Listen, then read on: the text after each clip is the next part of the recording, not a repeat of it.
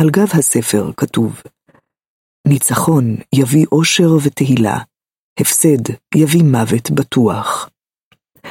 קטניס, בת ה-16, אוהבת לבלות את ימי האביב ביער האסור שמחוץ למחוז 12 ולצפות בטבע המתעורר לחיים. אבל במדינת פנם, האביב מסמל גם מוות.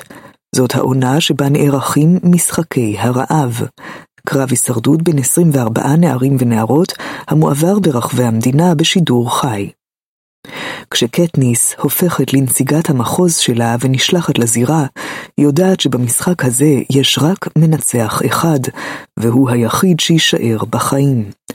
האם זאת תהיה היא, הציידת המנוסה שעושה הכל כדי להישאר אנושית בעולם לא אנושי? ואולי יהיה זה פיתה, חברה למחוז, שחייה של קטניס חשובים לו לפחות כמו חייו שלו. הספר הזה רדף אותי, הייתי חייבת לקחת אותו לארוחת ערב ולקרוא מתחת לשולחן כדי שלא אאלץ להפסיק. הסיפור לא עזב אותי גם אחרי שסיימתי לקרוא. במשך כמה לילות שכבתי ערה במיטה וחשבתי עליו. מדהים. סטפני מאייר, מחברת דמדומים. סיפור ההרפתקאות הקרוב ביותר לשלמות שקראתי אי פעם. קולינס הפכה את סיפור המבוך המיתולוגי למעשייה מצמררת ואמינה. הקוראים יהיו רעבים לעוד. ריק ריירדן, מחבר פרסי ג'קסון. רומן מורט עצבים ומהיר, ששומר על מתח תמידי. לא יכולתי להפסיק לקרוא. סטיבן קינג.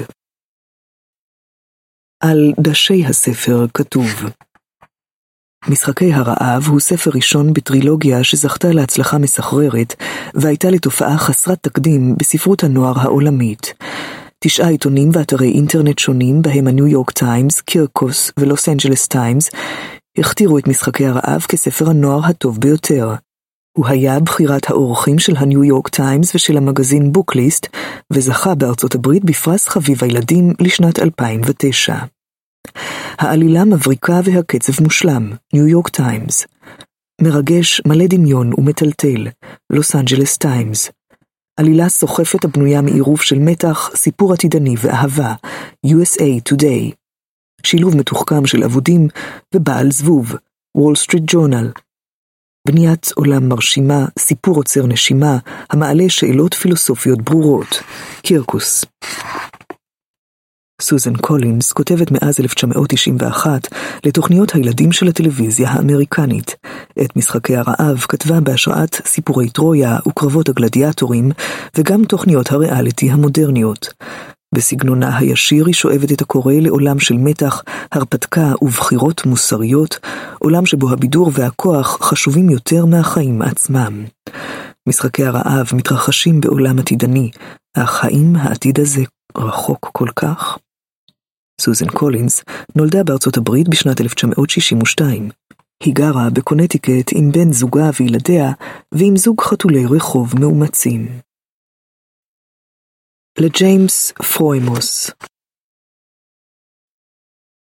עמוד 7 חלק ראשון. המיועדים. עמוד 9 אחת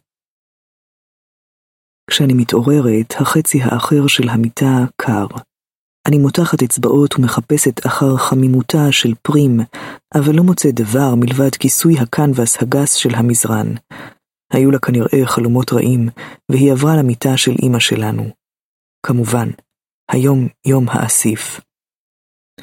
אני מתרוממת על מרפק אחד, האור בחדר השינה מספיק כדי לראות אותן. אחותי הקטנה פרים מקורבלת במחסה המגונן של גופה של אמא, ולחייהן לחוצות זו אל זו. בשנתה אמא נראית צעירה יותר, מותשת אבל לא מובסת כל כך.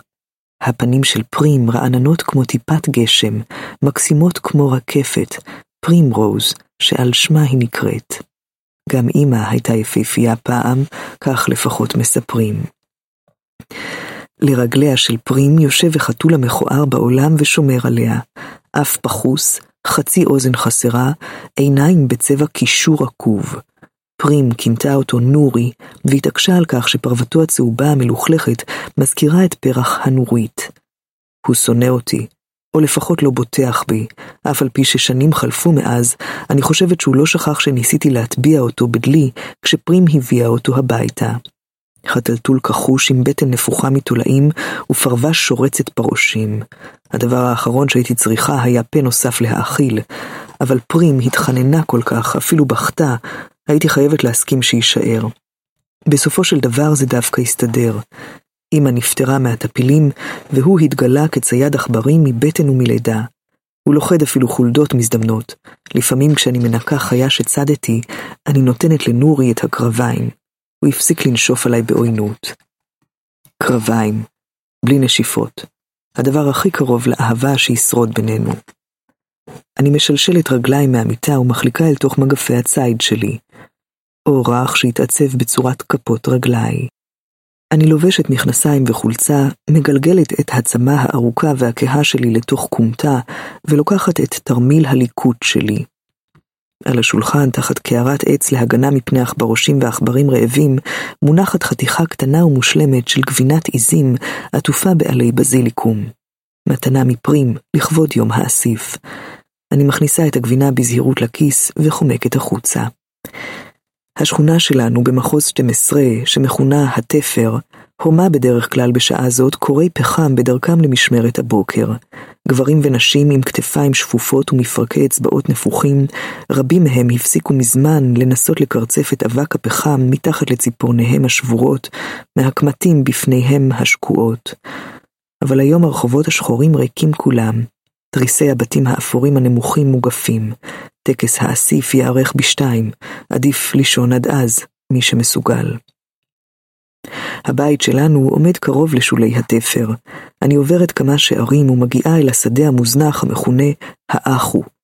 בין האחו לעיר, מקיפה את כל מחוז 12, מתנשאת גדר רשת גבוהה, ובראשה סלילים של תיל דוקרני. בתיאוריה היא אמורה להיות מחושמלת 24 שעות ביממה להרתעת הטורפים החיים ביער, להקות של כלבי פרא, פה ושם איזו פומה, דובים, שהטילו בעבר אימה על רחובותינו. אך כיוון שאם יש לנו מזל, אנחנו זוכים לשעתיים שלוש של חשמל בערבים, בדרך כלל לא מסוכן לגעת בגדר. בכל זאת, אני מקפידה תמיד להקשיב רגע, למקרה שאשמע את הזמזום המעיד על כך שהגדר מחושמלת. כרגע היא דוממת כמו אבן. מוסתרת מאחורי סבך שיחים, אני משתטחת על הבטן וזוחלת מתחת לקטע מהגדר ברוחב חצי מטר, שרופף כבר שנים. יש כמה נקודות תורפה נוספות בגדר, אבל כיוון שזאת קרובה כל כך לבית שלנו, כמעט תמיד אני יוצאת ליער דרכה. ברגע שאני בין העצים, אני שולפת קשת ואשפת חיצים מתוך גזע עץ חלול. עם חשמל או בלעדיו, הגדר מונעת בהצלחה את חדירתם של אוכלי הבשר למחוז 12. ביער הם משוטטים חופשי, וישנן סכנות נוספות כגון נחשים ארסיים, חיות מוכות כלבת, והיעדר שבילים של ממש. אבל ביער יש גם מזון, צריך רק לדעת למצוא אותו. אבא שלי ידע, ולימד אותי כמה דברים לפני שרוסק לחתיכות בפיצוץ במכרה. לא נשאר אפילו מה לקבור. הייתי בת 11 כשזה קרה. חמש שנים עברו מאז, ואני עדיין צורחת אליו לפעמים בשנתי שיברח, ולבסוף מתעוררת. אמנם השגת גבול ביער אינה חוקית, וציידים נענשים בחומרה, אבל אנשים רבים יותר היו מסתכנים בכך לו היו להם כלי נשק. רובם אינם אמיצים דיים להעז ולצאת חמושים בסכין בלבד. הקשת שלי היא דבר נדיר. אבא שלי בנה אותה, ועוד פריטים שאני שומרת חבויים היטב ביער, עטופים בקפידה בכיסוי עמיד בפני מים. אבא שלי היה יכול להרוויח כסף טוב ממכירת כלי נשק מעשה ידיו, אבל אם הפקידים היו תופסים אותו, הם היו גוזרים עליו הוצאה להורג פומבית באשמת הסתה למרד. רוב אוכפי השקט מעלימים עין מהמעטים מאיתנו שיוצאים לצוד ביער, כי גם הם רעבים לבשר טרי כמו כולם. למעשה, הם בין הלקוחות הטובים ביותר שלנו, אבל הם לעולם לא היו מניחים למישהו למכור כלי נשק בתפר. בחודשי הסתיו ישנן נשמות אמיצות שמתגנבות ליער לקטוף תפוחים, אבל תמיד בטווח ראייה מהאחו, תמיד קרוב מספיק לרוץ בחזרה למפתחי מחוז 12 במקרה של צרות. מחוז 12, המקום לגבוה בו ברעב בבטחה, אני רוטנת. ומיד מעיפה מבט חפוז מעבר לכתף. אפילו כאן, אפילו באמצע השום מקום, תמיד מציק החשש שמישהו ישמע אותך. כשהייתי קטנה, הפחדתי את אמא שלי עד מוות בדברים שהייתי פולטת על מחוז 12, על האנשים ששולטים במדינה שלנו, פנים, מהעיר הרחוקה המכונה הקפיטול. בסופו של דבר הבנתי שזה רק יביא עלינו עוד צרות. לכן למדתי לשלוט בלשוני ולעטות מסכה של אדישות, כך שאיש לא יוכל לקרוא את מחשבותיי. ללמוד בשקט בבית הספר, לנהל רק שיחות נימוסים סתמיות בשוק הציבורי, לדון בענייני מסחר בלבד כשאני נמצאת בקירה, השוק השחור שבו אני מרוויחה את מרבית הכסף. אפילו בבית, ששם אני פחות נעימה, אני נמנעת מלדון בנושאים בעייתיים, כגון האסיף, או המחסור במזון, או משחקי הרעב. פרים עלולה לחזור על דבריי באוזני מישהו, ואז מה יעלה בגורלנו? ביער מחכה לי האדם היחיד שבחברתו אני יכולה להתנהג בטבעיות, גייל. שרירי הפנים שלי נרגעים, וצעדיי ממהרים במעלה הגבעה, בדרך אל מקום המחבוא שלנו, מדף סלע המשקיף על העמק. סבך של שיחים קוצניים מסתיר את המחבוא שלנו מעיניים לא רצויות. למראה גייל הממתין עולה חיוך על פניי. גייל אומר שאני אף פעם לא מחייכת מלבד ביער. היי hey, קטניפ, גייל אומר, שמי האמיתי קטניס, אבל כשאמרתי לו אותו בפגישתנו הראשונה, הקול שלי לא היה חזק יותר מלחישה. אז הוא חשב שאמרתי קטניפ, הצמח האהוב כל כך על חתולים. ואז כשחתול בר משוגע התחיל לעקוב אחריי ביער בתקווה לשאריות מזון, זה הפך לכינוי הקבוע שלי בפיו. בסופו של דבר נאלצתי להרוג את חתול הבר ההוא, כי הוא הבריח את כל חיות הציד. כמעט הצטערתי על כך, כי חברתו הייתה נעימה, אבל השגתי מחיר טוב על הפרווה שלו. תראי במה יריתי. גייל מרים כיכר לחם שחץ תקוע בה, ואני צוחקת. זה לחם מאפייה אמיתי, לא אחת הכיכרות השטוחות והדחוסות שאנחנו מכינים מהקצבת הדגן שלנו. אני לוקחת אותו בידי, שולפת את החץ, מקרבת אל אפי את הקרום המנוקב, ושואפת את הניחוח שממלא את הפה שלי ברוק. לחם טוב כמו זה שמור לאירועים מיוחדים. מmm, עדיין חמים, אני אומרת. הוא עבר כנראה במאפייה עם אור ראשון לקנות את הכיכר. מה נתת בשבילו? רק סנאי. אני חושב שהזקן נתקף רגשנות הבוקר, אומר גייל. הוא אפילו איחל לי הצלחה. טוב, כולנו מרגישים קצת יותר קרובים היום, לא? אני אומרת, ואפילו לא טורחת לגלגל עיניים. פרים השאירה לנו גבינה. אני שולפת אותה.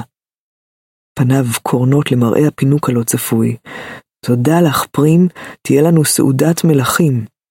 פתאום הוא עובר למבטא קפיטול, ומחקה את אפי טרינקט, האישה העליזה עד כדי טירוף שמגיעה פעם בשנה להקריא את השמות בטקס האסיף.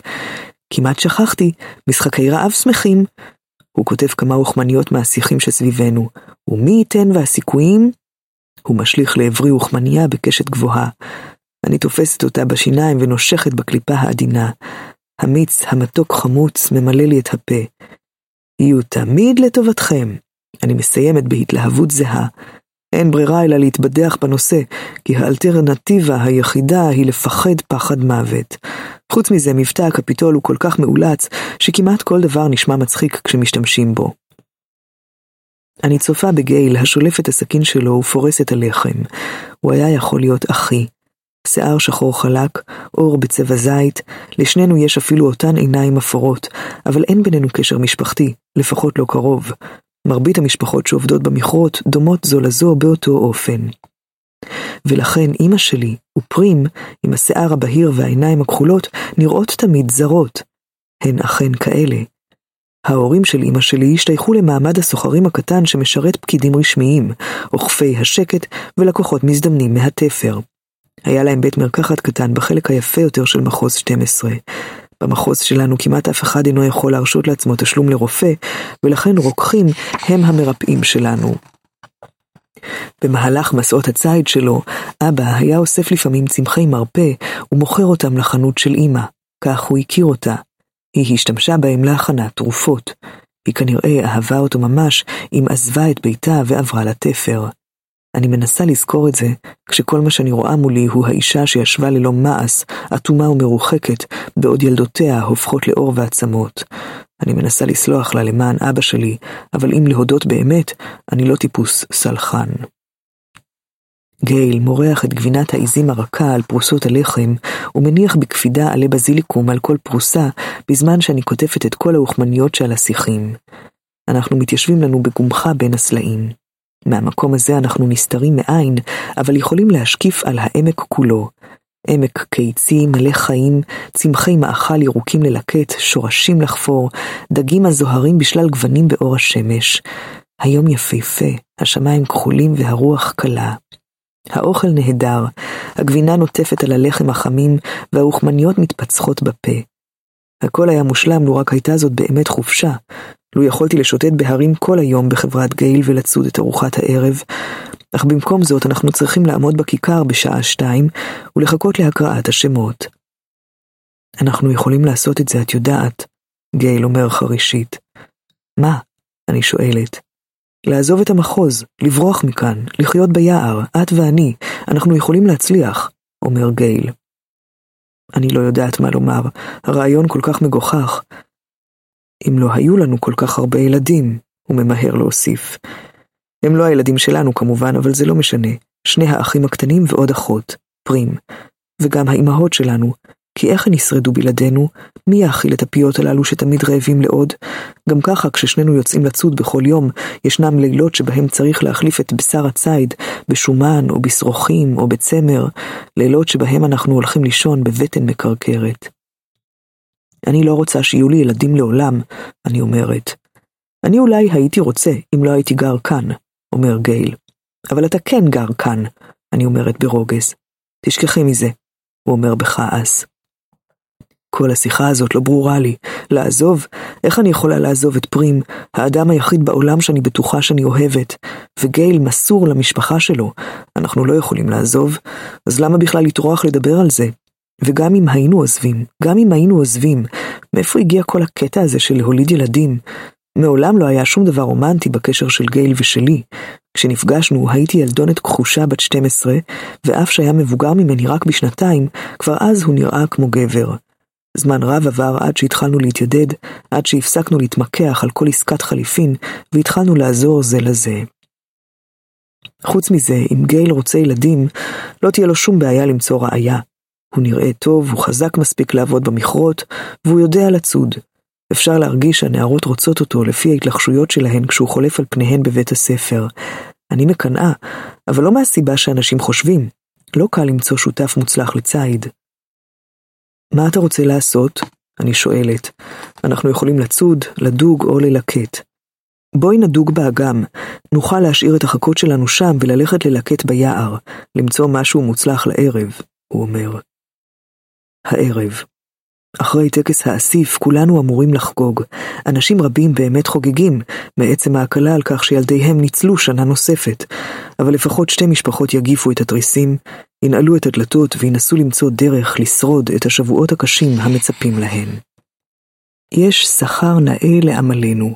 הטורפים מתעלמים מאיתנו ביום כמו זה, כשיש בסביבה שפע של טרף קל וטעים יותר. עד שעות הבוקר המאוחרות כבר יש בידינו תריסר דגים, שק ירק ושיא השיאים, שק של ארבעה ליטרים מלא תותים. מצאתי את חלקת התותים לפני כמה שנים, אבל גייל הוא שחשב על הרעיון להקיף אותה בגדר תיל כדי להרחיק בעלי חיים. בדרך הביתה אנחנו עוברים בקירה, השוק השחור שפועל במחסן נטוש ששימש פעם לאחסון פחם. אחרי שנמצאה שיטה יעילה יותר שהעבירה את הפחם ישירות מהמכרות לרכבות, השתלטה הקירה בהדרגה על החלל הפנוי. רוב בתי העסק החוקיים סגורים בשעה כזאת ביום האסיף, אבל השוק השחור עדיין פעיל למדי. אנחנו מחליפים בקלות שישה מהדגים בלחם טוב, תמורת שני האחרים אנחנו מקבלים מלח. סי, שומן, הזקנה הכחושה שמוכרת קערות מרק חם מתוך סיר גדול, לוקחת את מחצית הירק שלנו בתמורה לשני גושי פרפין. ייתכן שהיינו משיגים עסקה קצת יותר טובה במקום אחר, אבל אנחנו מקפידים לשמור על יחסים טובים עם סי שומן. היא היחידה שמסכימה תמיד לקנות בשר כלבי פרא. אנחנו לא צדים אותם במכוון, אבל אם אתם מותקפים והורגים כלב או שניים, נו, בשר זה בשר. ברגע שהוא במרק אני קוראת לזה בקר. סי שומן אומרת בקריצה. איש מתושבי התפר לא היה דוחה בבוז רגל עסיסית של כלב פרא, אבל אוכפי השקט שמגיעים לקירה יכולים להרשות לעצמם בררנות מסוימת. לאחר שאנחנו מסיימים את עסקנו בשוק, אנחנו פונים לדלת האחורית של בית ראש העיר כדי למכור את מחצית התותים, כי אנחנו יודעים שיש לו חיבה עזה לתותים, והוא יכול להרשות לעצמו את המחירים שלנו. בתו של ראש העיר, מאג', פותחת את הדלת. היא בת גילי ולומדת איתי בבית הספר. כביתו של ראש העיר הייתם מצפים שהיא תהיה סנובית, אבל היא דווקא בסדר. היא פשוט מתבודדת, כמוני. כיוון שלאף אחת מאיתנו אין ממש קבוצת חברים, פעמים רבות אנחנו מוצאות את עצמנו יחד בבית הספר, אוכלות צהריים יחד, יושבות זו לצד זו בהתכנסויות, מצוותות בפעילויות ספורטיביות. רק לעיתים נדירות אנחנו משוחחות, וזה מתאים לשתינו. היום תלבושת בית הספר האפרורית שלה הוחלפה בשמלה לבנה יקרה, ושערה הבלונדיני אסוף בסרט ורוד, בגדי אסיף. שמלה יפה, גייל אומר. מאץ' מעיפה בו מבט בניסיון לפענח אם מדובר במחמאה כנה או שהוא לועג לה. השמלה באמת יפה, אבל ביום רגיל היא לעולם לא הייתה לובשת אותה. היא קופצת שפתיים ואז מחייכת. טוב, אם אני זאת שתלך לקפיטול, אני רוצה להיראות טוב, נכון? עכשיו תורו של גייל להפגין בלבול. האם התכוונה למה שאמרה, או שהיא עובדת עליו? אני מנחשת שהאפשרות השנייה. את לא תלכי לקפיטול, גייל אומר בקרירות. עיניו ננעצות בסיכה קטנה עגולה המעטרת את שמלתה. זהב אמיתי, מלאכת מחשבת. היא הייתה יכולה להאכיל משפחה שלמה במשך חודשים. כמה פעמים השם שלך נכנס הפעם? חמש? כבר בגיל 12 השם שלי נכנס שש פעמים. זאת לא אשמתה, אני אומרת. לא, זאת לא אשמת אף אחד, ככה זה, אומר גייל. פניה של מדג' נאטמות. היא טומנת בידי את הכסף עבור התותים. בהצלחה, קטניס. גם לך, אני אומרת, והדלת נסגרת. אנחנו צועדים בשתיקה בכיוון התפר. לא מצא חן בעיניי שגייל ירד על מדג', אבל הוא צודק כמובן. מערכת האסיף אינה הוגנת, ומפלה לרעה את העניים. בגיל 12 ילד הופך מועמד לאסיף. בשנה הזאת השם שלו נכנס פעם אחת, בגיל 13 פעמיים, וכך בכל שנה עד גיל 18, שנת ההשתתפות הסופית, שבה השם מוכנס למאגר שבע פעמים. הדבר נכון עבור כל אזרח בכל 12 מחוזות בכל מדינת פאנם. אבל יש גם טריק. נניח שאתם עניים וגוועים מרעב כמונו. אתם יכולים להכניס את השם שלכם יותר פעמים למאגר בתמורה לאסימונים. כל אסימון שווה קצבה שנתית דלה של דגן ושמן לאדם אחד. אתם יכולים לעשות את זה גם עבור כל אחד מבני המשפחה שלכם. כך בגיל 12 הכנסתי את השם שלי ארבע פעמים למאגר. פעם אחת על פי חוק, ושלוש פעמים תמורת אסימוני דגן ושמן עבור עצמי, פרים ואימא שלי. למעשה, בכל שנה נאלצתי לחזור על כך, והמועמדויות מצטברות משנה לשנה, כך שכיום, בגיל 16, השם שלי ייכנס למאגר 20 פעמים. לגייל בן ה-18, שכבר שבע שנים עוזר בהאכלת משפחה של חמש נפשות, ולפעמים מאכיל אותה לבדו, יהיו השנה 42 מועמדויות. אפשר להבין למה מישהי כמו מדג', שמעולם לא הייתה סכנה שתזדקק לאסימונים, יכולה לעצבן אותו, הסיכוי ששמה יעלה בגורל קלוש לעומת הסיכוי של ילדים כמונו שגרים בתפר. לא בלתי אפשרי, אבל קלוש. ואף שאת החוקים קבע הקפיטול, לא המחוזות, ובוודאי לא המשפחה של מדג', טבעי לנטור לאלה שאינם זקוקים לאסימונים. גייל יודע שהכעס שלו על מדג' אינו מופנה כלפי האדם הנכון. בימים אחרים, במעמקי היער, הקשבתי לו נואם בלהט על כך שהאסימונים אינם אלא כלי נוסף לגרימת אומללות במחוז שלנו. אמצעי לליבוי השנאה בין פועלי התפר הגוועים ברעב לבין אלה שיש להם בדרך כלל מה לאכול. אמצעי שמבטיח שלעולם לא נבטח זה בזה. כדאי לקפיטול לפלג אותנו, הוא עשוי לומר כשאין בסביבה מאזינים נוספים מלבדי, כשזה לא יום האסיף. כשנערה עם סיכת זהב וללא אסימונים, לא פולטת משהו שאני בטוחה שראתה בו הערה תמימה. בזמן ההליכה אני מעיפה מבטים בגייל שעדיין רותח מזעם מתחת למסכה הקפואה של פניו. התקפי הזעם שלו חסרי טעם בעיניי, אם כי אני לעולם לא אומרת לו את זה. לא שדעתי אחרת משלו, ממש לא, אבל מה הטעם לצעוק על הקפיטול באמצע היער? זה לא משנה דבר. זה לא הופך את החיים להוגנים, זה לא ממלא לנו את הבטן. למעשה זה מבריח חיות ציד שנמצאות אולי בקרבת מקום, אבל אני נותנת לו לצעוק, מוטב שיצעק ביער ולא במחוז. גייל ואני מחלקים את השלל, שני דגים, שתי כיכרות לחם טוב, ירק, ליטר תותים, מלח, פרפין וקצת כסף לכל אחד. נתראה בכיכר, אני אומרת. תלבשי משהו יפה, הוא אומר ביובש. בבית אני מגלה שאימא ואחותי כבר מוכנות ליציאה. אמא לבושה בשמלה יפה מימיה כרוקחת. פרים לבושה בתלבושת האסיף הראשונה שלי, חצאית וחולצת מלמלה. היא קצת גדולה עליה, אבל אמא הצרה אותה בסיכות, ובכל זאת קצה החולצה מאחור כל הזמן יוצא מהחצאית. אמבטיה של מים חמימים ממתינה לי. אני מקרצפת מעלה את הלכלוך והזיעה מהיער, ואפילו חופפת שיער. להפתעתי, אמא הכינה לי את אחת השמלות היפות שלה, שמלה כחולה בהירה עם נעליים תואמות. את בטוחה? אני שואלת. בזמן האחרון אני משתדלת לא לדחות הצעות עזרה מצידה. במשך תקופה מסוימת כעסתי עליה כל כך, שלא הסכמתי שתעשה למעני דבר, וכאן מדובר במשהו מיוחד, הבגדים שלה מהעבר יקרים מאוד לליבה. כמובן, ובואי נסדר לך את השיער, היא אומרת. אני מניחה לה לייבש את השיער שלי במגבת ולקלוע אותו בצמא הכרוכה סביב הראש. אני בקושי מזהה את עצמי במראה הסדוקה השעונה על הקיר. את יפהפייה, אומרת פרים בקול חרישי. אני ממש לא דומה לעצמי, אני אומרת. אני מחבקת אותה כי אני יודעת שהשעות הקרובות יהיו איומות עבורה, יום האסיף הראשון שלה. מצבה טוב למדי, כי שמה הוכנס למאגר פעם אחת בלבד. לא הנחתי לה להציג מועמדויות נוספות תמורת הסימונים, אבל היא דואגת לשלומי. חוששת שהדבר שלא יעלה על הדעת אכן יקרה. אני מגוננת על פרים בכל דרך אפשרית, אבל לנוכח האסיף אני חסרת אונים. האיסורים שאני מרגישה תמיד כשהיא סובלת ממלאים את החזה שלי ומאיימים להתבטא בפניי. אני מבחינה שחולצתה נשלפה שוב מאחורי החצאית ומאלצת את עצמי להישאר רגועה. תכניסי את הזנב ברווזונת, אני אומרת ומחליקה את החולצה למקומה. פרים מצחקקת ופולטת געגע קטן.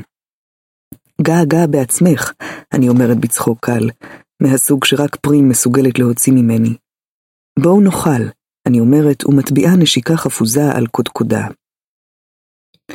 הדגים והירק כבר מתבשלים בנזיד, אבל הוא נועד לארוחת הערב.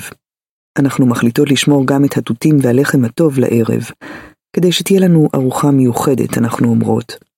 במקום זאת אנחנו שותות מהחלב של ליידי, העז של פרים, ואוכלות את הלחם הגס שהוכן מחיטת הסימונים, אם כי ממילא לאף אחת מאיתנו אין כל כך תיאבון. בשעה אחת אנחנו יוצאות בכיוון הכיכר. הנוכחות חובה, אלא אם כן אתם על סף מוות. בערב יוודאו הפקידים אם אכן אתם גוססים. אם לא, תשלחו לכלא. למען האמת, חבל שעורכים את טקס האסיף בכיכר, אחד המקומות הנעימים המועטים במחוז 12.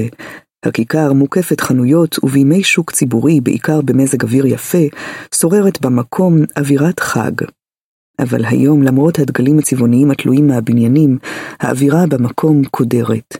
צוותי הצילום שהתמקמו כמו אוכלי נבלות על הגגות, רק מוסיפים עליה. האנשים נאספים בכיכר בדממה ונרשמים. יום האסיף הוא גם הזדמנות טובה עבור הקפיטול לפקוח עין על האוכלוסייה המקומית. בני ה-12 עד ה-18 נאספים באזורים תחומים בחבלים המחלקים אותם על פי גיל, המבוגרים בחזית, הצעירים כמו פרים מאחור. בני משפחה מסתדרים מסביב לאזורים התחומים ונאחזים בכוח זה בידיו של זה. אבל ישנם אחרים, כאלה שאין להם אנשים אהובים שנמצאים בסכנה, או שכבר לא אכפת להם, והם מסתובבים בקהל ומארגנים הימורים על שני השמות שיעלו בגורל. אפשר להמר על גילים, אם ייבחרו אנשים ממשפחות התפר או סוחרים, אם המועמדים יישברו ויפרצו בבכי. רוב הנוכחים נזהרים מאוד שלא להתעסק עם המאפיונרים. אותם אנשים משמשים לעתים קרובות מודיעים, ומי לא הפר מעולם את החוק. כל יום עלולים לראות בי באשמת ציד, אבל התיאבון של האחראים מגונן עליי. לא לכל אחד יש יתרון כזה. על כל פנים, גייל ואני הסכמנו שאם עלינו לבחור בין מוות מרעב לכדור בראש, כדור יהיה מוות מהיר בהרבה. אנשים ממשיכים להגיע. הצפיפות גדלה ואיתה תחושת הקלסטרופוביה. הכיכר גדולה, אך לא גדולה מספיק להכיל את כל אוכלוסיית מחוז 12, הכוללת כשמונת אלפים איש. המאחרים נשלחים לרחובות הסמוכים, שבהם יצפו במתרחש על גבי מסכים המתעדים הכל בשידור חי מטעם המדינה. אני מוצאת את עצמי עומדת בלב קבוצה של בני 16 מהתפר. כולנו מחליפים הנהונים קצרים ומתמקדים בבמה הארעית שהוקמה בחזיתו של היכל הצדק. על הבמה מסודרים שלושה כיסאות, דוכן נואמים ושני כדורי זכוכית גדולים, אחד עבור הבנים ואחד עבור הבנות. אני בוהה בפתקים שבכדור הבנות. על עשרים מהם כתוב השם קטניס אוורדין, בכתב יד מוקפד. על שניים מבין שלושת הכיסאות יושבים אבא של מאג', ראש העיר אנדרסי, גבר גבוה ומקריח, ואפי טרינקט, המלווה של מחוז 12, שהגיע זה עתה מהקפיטול עם החיוך הצחור המפחיד שלה, שיער ורדרד וחליפה ירוקה כדשא. הם משוחחים זה עם זה בשקט ומעיפים מבטים מודאגים בכיסא הריק. בדיוק כששעון העיר מצלצל שני צלצולים, ראש העיר ניגש לדוכן ומתחיל להקריא. אותו סיפור בכל שנה. הוא מספר על ההיסטוריה של פנם, המדינה שקמה על חורבות המקום שנקרא פעם אמריקה הצפונית. הוא מונה את האסונות, את הבצורות, את הסופות, את השרפות, את הים שגאה ובלע חלקים נרחבים כל כך מהיבשה, ואת המלחמה האכזרית על אמצעי המחיה הדלים שנותרו. התוצאה הייתה פנם, עם הבירה המזהירה, הקפיטול, המוקפת 13 מחוזות, אשר הביאה שלום ושגשוג לכל אזרחיה. ואז הגיעו הימים החשוכים, התקוממות המחוזות נגד הקפיטול. 12 מחוזות הובסו, והמחוז ה-13 חוסל כליל. אמנת הבגידה העניקה לנו חוקים חדשים שיבטיחו את השלום. כתזכורת שנתית לכך שלעולם אסור לנו לחזור אל הימים החשוכים, העניקה לנו האמנה את משחקי הרעב. כללי משחקי הרעב פשוטים. כעונש על ההתקוממות, כל אחד משנים עשר המחוזות מחויב לשלוח בת אחת ובן אחד, המכונים מיועדים, להשתתף במשחקים של אותה שנה. 24 המיועדים נכלאים בזירה פתוחה ורחבת ידיים שעשויה להימצא בכל שטח שהוא, ממדבר לוהט ועד ארץ שממה קפואה. במהלך כמה שבועות המתחרים נלחמים זה בזה למוות. המנצח הוא המיועד או המיועדת ששורדים אחרונים. לקחת את הילדים מהמחוזות, להכריח אותם להרוג זה את זה לעינינו, זאת הייתה דרכו של הקפיטל, להזכיר לנו באיזו מידה מוחלטת אנחנו נתונים לרחמיו. כמה אפסי הסיכוי שלנו לשרוד התקוממות נוספת. לא חשוב מהו הניסוח רשמי, המסר האמיתי ברור. הביטו כיצד אנחנו לוקחים את הילדים שלכם ומקריבים אותם, מבלי שתוכלו לעשות דבר כדי לעצור אותנו. אם תרימו ולו אצבע, אנחנו נשמיד אתכם עד האחרון שבכם, בדיוק כפי שעשינו למחוז 13. כדי להוסיף השפלה על עינוי, הקפיטול מחייב להתייחס למשחקי הרעב כאל חגיגה, אירוע ספורטיבי שבמסגרתו מתחרים המחוזות זה בזה. המיועד השורד חוזר הביתה לחיים של מותרות, ועל המחוז שלו מרעיפים פרסים, רובם מזון. במהלך שנה שלמה ירעיף הקפיטול על המחוז הזוכה מתנות דגן ושמן, ואפילו מעדנים כמו סוכר, בעוד המחוזות האחרים גוועים מרעב. זהו זמן לכפרה וזמן להעלאת שלמי תודה, מתאים ראש העיר בקולו. ואז הוא מקריא את רשימת מנצחי העבר ממחוז 12.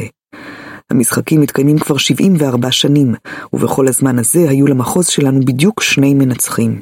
רק אחד מהם עדיין בחיים. היימיטץ' אברנטי, גבר כרסתן בגיל העמידה, שברגעים אלה ממש צועק משהו לא ברור, כושל אל הבמה וצונח אל הכיסא השלישי. הוא שיכור, שיכור מאוד. הקהל מגיב במחיאות כפיים כדי לצאת ידי חובה, אבל האיש מבולבל ומנסה לחבק את אפי טרינקט חיבוק עז שהיא בקושי מצליחה להדוף. ראש העיר נראה לחוץ.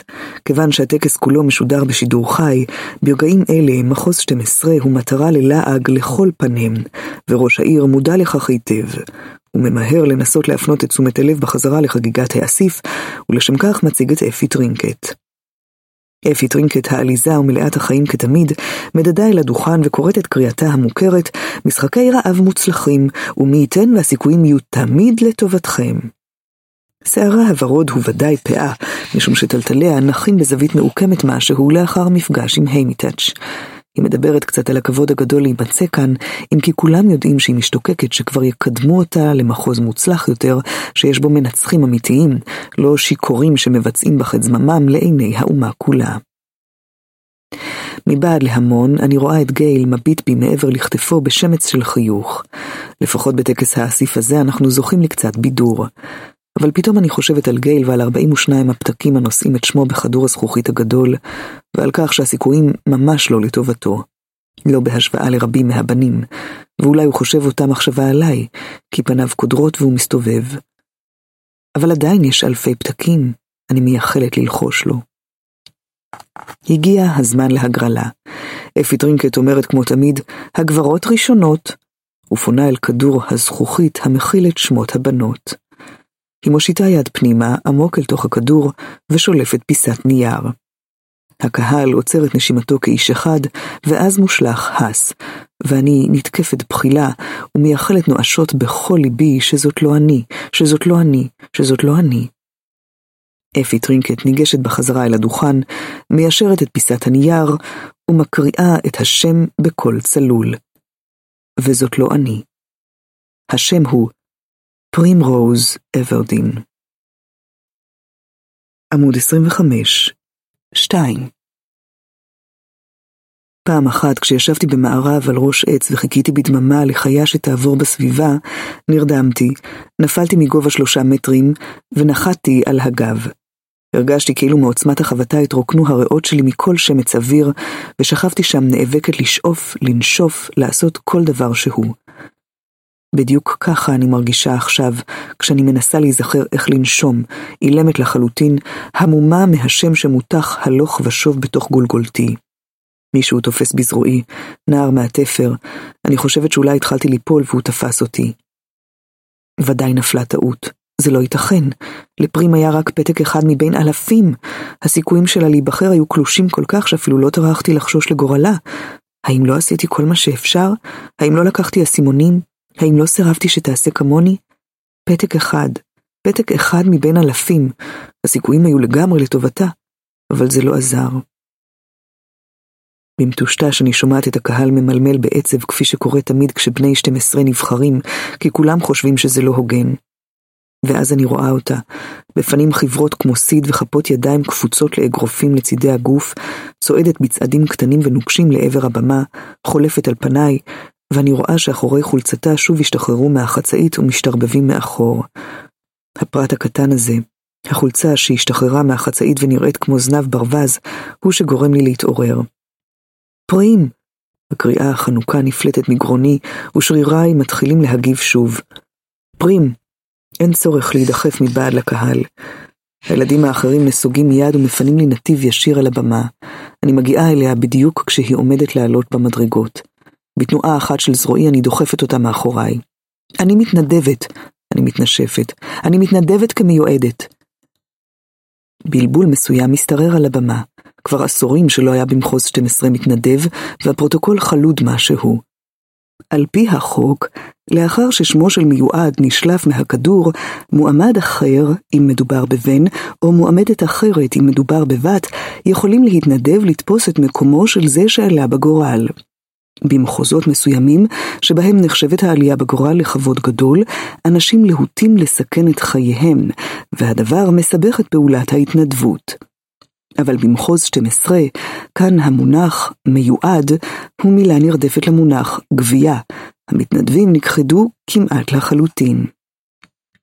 נפלא, אומרת אפי טרינקט, אבל אני סבורה שישנו העניין הקטן של הצגת המנצחת באסיף, ואז הקריאה למתנדבות, ואם אכן מי שהיא תתנדב, נוכל אה... היא משתתקת, מהססת בעצמה. מה זה משנה? אומר ראש העיר. הוא מביט בי, ועל פניו הבעה כאובה. הוא לא ממש מכיר אותי, אבל מזהה אותי במעורפל. אני הנערה שמביאה את התותים. הנערה שביתו אולי הזכירה פה ושם. הנערה שלפני חמש שנים עמדה מכונסת עם אמה ואחותה, בעודו מגיש לה, הבת הבכורה, את מדליית הגבורה. מדליה לכבוד אביה, שנעלם כלא היה במכרות. האם הוא זוכר את זה? מה זה משנה, הוא אומר שוב בזעף, שתעלה ותבוא. פרים צורחת בהיסטריה מאחוריי, היא לופתת אותי כמו מלחציים בזרועותיה הכחושות. לא, קטניס, לא, את לא יכולה ללכת. פרים תעזבי, אני אומרת בחריפות, כי זה קשה לי ואני לא רוצה לבכות. הערב כשישדרו בשידור חוזר את אירועי האסיף, כולם יבחינו בדמעות שלי ואני אסומן כמטרה קלה. חלשלושית, אני לא מוכנה להעניק להם את הסיפוק הזה. תעזבי. אני מרגישה שמישהו מושך אותה מאחור. אני מסתובבת ורואה שגייל הרים את פרים באוויר, והיא משתוללת בזרועותיו. תעלי קטניפ, הוא אומר ונאבק לשמור על קול יציב, ואז נושא את פרי משם לעבר אמא שלי. אני מתחשלת ועולה במדרגות. כל הכבוד, מתלהבת אפי טרינקט, ממש ברוח המשחקים. היא שמחה שסוף סוף יש קצת אקשן במחוז שלה. מה שמך? אני בולעת רוק. קטניס אוורדין, אני אומרת. אני מוכנה להתערב שזאת הייתה אחותך. את לא מוכנה שתגנוב ממך את התהילה, מה? קדימה, כולם מחיאות כפיים סוערות למיועדת החדשה שלנו, מזמררת אפי טרינקט. ייאמר לזכותם של תושבי מחוז 12, שאף אחד מהם לא מוחא כפיים, אפילו לא אלה שמסתובבים עם כרטיסי הימורים, אלה שלא אכפת להם בדרך כלל. אולי כי הם מכירים אותי מהכיכר, או הכירו את אבא שלי, או שיצא להם להיתקל בפרים, שאותה פשוט אי אפשר לא לאהוב. לכן במקום מחיאות כפיים של שיתוף פעולה, אני עומדת שם קפואה בעודם נוקטים את צורת המחאה הנועזת ביותר שהם מסוגלים לה. דממה, שמשמעותה, אנחנו לא מסכימים, אנחנו לא תומכים, זה לא בסדר. ואז קורה משהו לא צפוי, או לפחות אני לא ציפיתי לדבר כזה, כי אני לא רואה במחוז 12 מקום שאכפת לו ממני. אבל משהו השתנה מאז עליתי לבמה לתפוס את מקומה של פרים, ועכשיו נראה שהפכתי לאדם יקר. תחילה אדם אחד, אחר כך אחר, ואז כמעט כל הקהל מקרבים את שלוש האצבעות האמצעיות של ידם השמאלית אל שפתיהם ומושיטים אותן לעברי. זאת מחווה עתיקה במחוז שלנו, מחווה שכמעט לא משתמשים בה, אולי פה ושם בהלוויות. משמעותה תודה, משמעותה הערכה, משמעותה פרידה מאדם אהוב. עכשיו אני באמת עלולה לבכות, אבל למרבה המזל היימיטאץ' בוחר בדיוק ברגע זה למעוד על פני הבמה כדי לברך אותי. תראו אותה, תראו! הוא שואג וחובק את כתפיי בכוח בזרועו. הוא חזק להפתיע יחסית לחורבה כזאת. היא מוצאת חן בעיניי. הבל פיו מצחין מאלכוהול ועבר זמן רב מאז שהתקלח באחרונה. יש לה הרבה... עובר זמן מה עד שהוא מצליח לחשוב על מילה, פלפל, הוא אומר בקול מלא ניצחון. יותר מאשר לכם. הוא מרפה ממני וצועד לחזית הבמה. יותר מאשר לכם! הוא צועק ומצביע ישירות לעבר המצלמה. האם הוא פונה לקהל, או שמרוב שכרות ממש מעז להתגרות בקפיטול? לעולם לא נדע, כי בדיוק כשהוא פותח את פיו להמשיך ומועד משולי הבמה, ראשו נחבט והוא מאבד את ההכרה. הוא דוחה, אבל אני אסירת תודה. כל המצלמות ממהרות להתמקד בו בעליזות, כך שיש לי די זמן לפלוט את הקול החנוק הקטן שתקוע לי בגרון ולהתעשת. אני נעמדת ידיים מאחורי גבי ובוהה למרחק. אני יכולה לראות את הגבעות שטיפסתי עליהן הבוקר עם גייל. לרגע אני נמלאת כמיהה למשהו, לרעיון שנעזוב את המחוז, שנקים לנו חיים ביער. אבל אני יודעת שהצדק היה איתי כשלא ברחתי, כי מי מלבדי היה מתנדב להחליף את פרים. אלונקה ממהרת לסלק את היימיטץ' מהמקום, ואפי טרינקט מנסה להחזיר את העניינים למסלולם. איזה יום מלהיב! היא מסלסלת בקולה ומנסה ליישר את הפאה שלה שנטתה בחדות לימין. אבל ההתרגשות לא נגמרה, הגיע הזמן לבחור את הנער המיועד שלנו. היא מניחה יד על ראשה בניסיון ברור להשתלט על שערה המרדני, פונה לעבר הכדור המכיל את שמות הבנים, ושולפת את הפתק הראשון שנופל בידה. היא ממהרת בחזרה אל הדוכן, ולפני שאני מספיקה לייחל לביטחונו של גייל, היא מקריאה את השם. פיתה מלארק. פיתה מלארק. אוי לא, אני חושבת, רק לא הוא, כי אני מזהה את השם, אף שמעולם לא דיברתי ישירות עם בעליו. פיתה מלארק. לא, הסיכויים לא לטובתי היום. אני צופה בו עושה את דרכו לעבר הבמה. גובה ממוצע, מבנה גוף מוצק, שיער בלונדיני עפרפר שגולש בגלים על מצחו.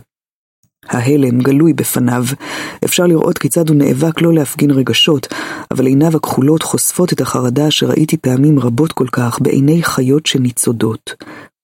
אבל הוא עולה אל הבמה בצעד יציב ותופס את מקומו. אפי טרינקט שואלת אם יש מתנדבים, אבל איש אינו צועד קדימה. אני יודעת שיש לו שני אחים מבוגרים ממנו, ראיתי אותם במאפייה, אבל אחד כנראה מבוגר מכדי להתנדב, והאחר לא מוכן. כך מתנהלים העניינים בדרך כלל. ביום האסיף לרוב האנשים יש גבול למסירות משפחתית. מה שעשיתי היה תגובה הקיצונית.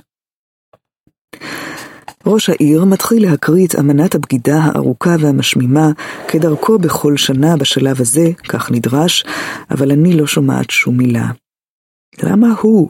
אני חושבת. אז אני מנסה לשכנע את עצמי שאין לזה חשיבות. פיתה מלארק ואני לא חברים, אפילו לא שכנים, אנחנו לא מדברים.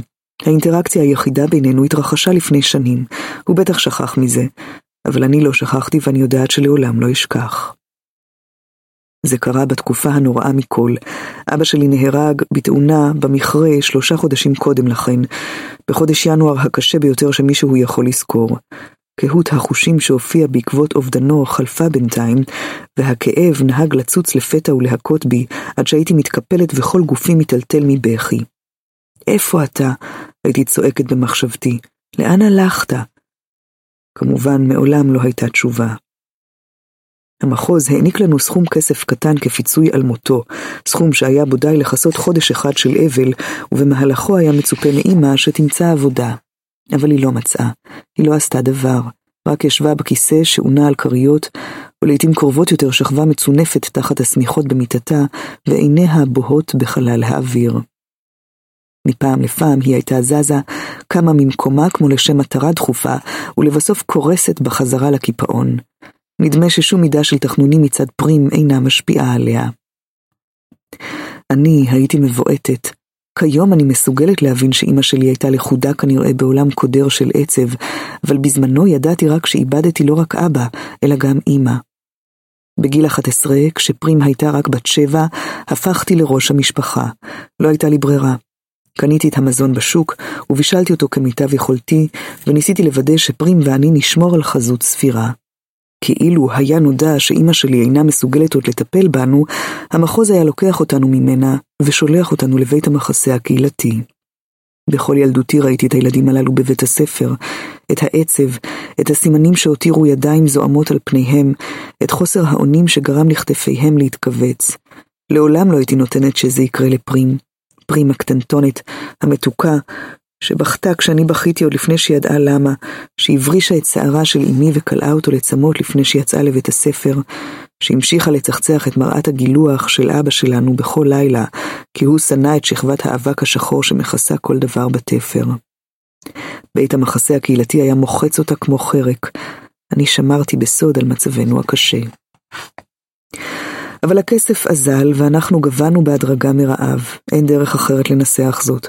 שוב ושוב אמרתי לעצמי שאם רק אחזיק מעמד עד מאי, רק עד שמונה במאי, אגיע לגיל 12 ואוכל להירשם לקבלת הסימונים.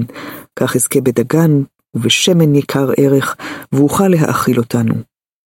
אבל נותרו עוד כמה שבועות עד התאריך. עד אז כולנו כבר היינו עשויות למות. מוות מרעב אינו עניין נדיר במחוז 12.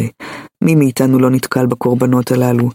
זקנים שאינם מסוגלים לעבוד, ילדים ממשפחות עם יותר מדי פיות להאכיל, אנשים שנפצעו במכרות, גוררים רגליים ברחובות, ויום אחד אתם נתקלים בהם יושבים דוממים כנגד אחד הקירות, או שוכבים באחו, ואתם שומעים את היללות הבוקעות מאחד הבתים, ואוכפי השקט מגיעים לאסוף את הגופה.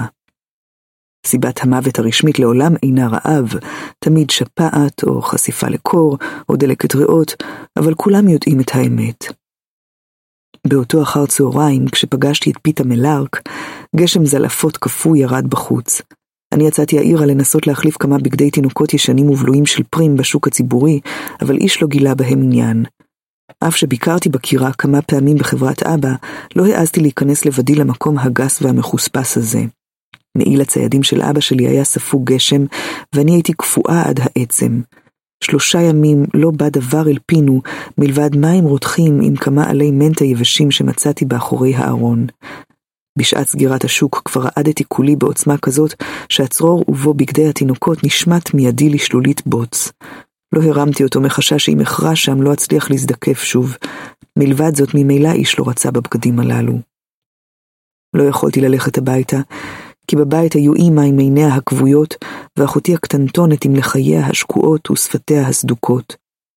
לא יכולתי להיכנס בידיים ריקות מתקווה לחדר ההוא עם העשן העולה מהענפים הלכים שליקטתי בשולי היער לאחר שהפחם אזל. מצאתי את עצמי כושלת לאורך שביל בוצים מאחורי החנויות המשרתות את אזרחי העיר העשירים ביותר. הסוחרים מתגוררים מעל חנויותיהם, כך שלמעשה נמצאתי בחצרותיהם האחוריות. אני זוכרת ערוגות שעדיין לא נזרעו לקראת האביב, עז או שתיים במכלאה, כלב ספוג מים קשור לעמוד, קורע בבוץ, מובס. כל סוגי הגניבה אסורים במחוז 12, העונש הוא מוות, אבל עלה בדעתי שאולי אוכל למצוא משהו בפחי הזבל, ומהם אין איסור לקחת. אולי עצם מחנותו של הקצב, או ירקות רקובים מאחורי המכולת, משהו שאיש מלבד בני משפחתי אינו נואש דיו לאכול. לרוע המזל, הפחים בדיוק רוקנו. כשעברתי על פני המאפייה, ריח הלחם הטרי היה עז כל כך שראשי הסתחרר. התנורים נמצאו באחורי המאפייה, ובוהק זהוב בקע מדלת המטבח הפתוחה. עמדתי מהופנטת לנוכח החום והריח הנפלא, עד שהגשם התערב בנעשה וגישש בגבי באצבעות של קרח, כופה עליי לחזור לחיים. הרמתי את מכסה פח האשפה שמאחורי המאפייה, ומצאתי אותו ריק ומצוחצח באכזריות. פתאום מישהו צרח עליי. וכשהרמתי מבט ראיתי את אשת האופה צועקת שאסתלק משם, ואם אני רוצה שהיא תקרא לאוכפי השקט, וכמה נמאס לה מכל הפרחחים האלה מהתפר שמחטטים לה בזבל.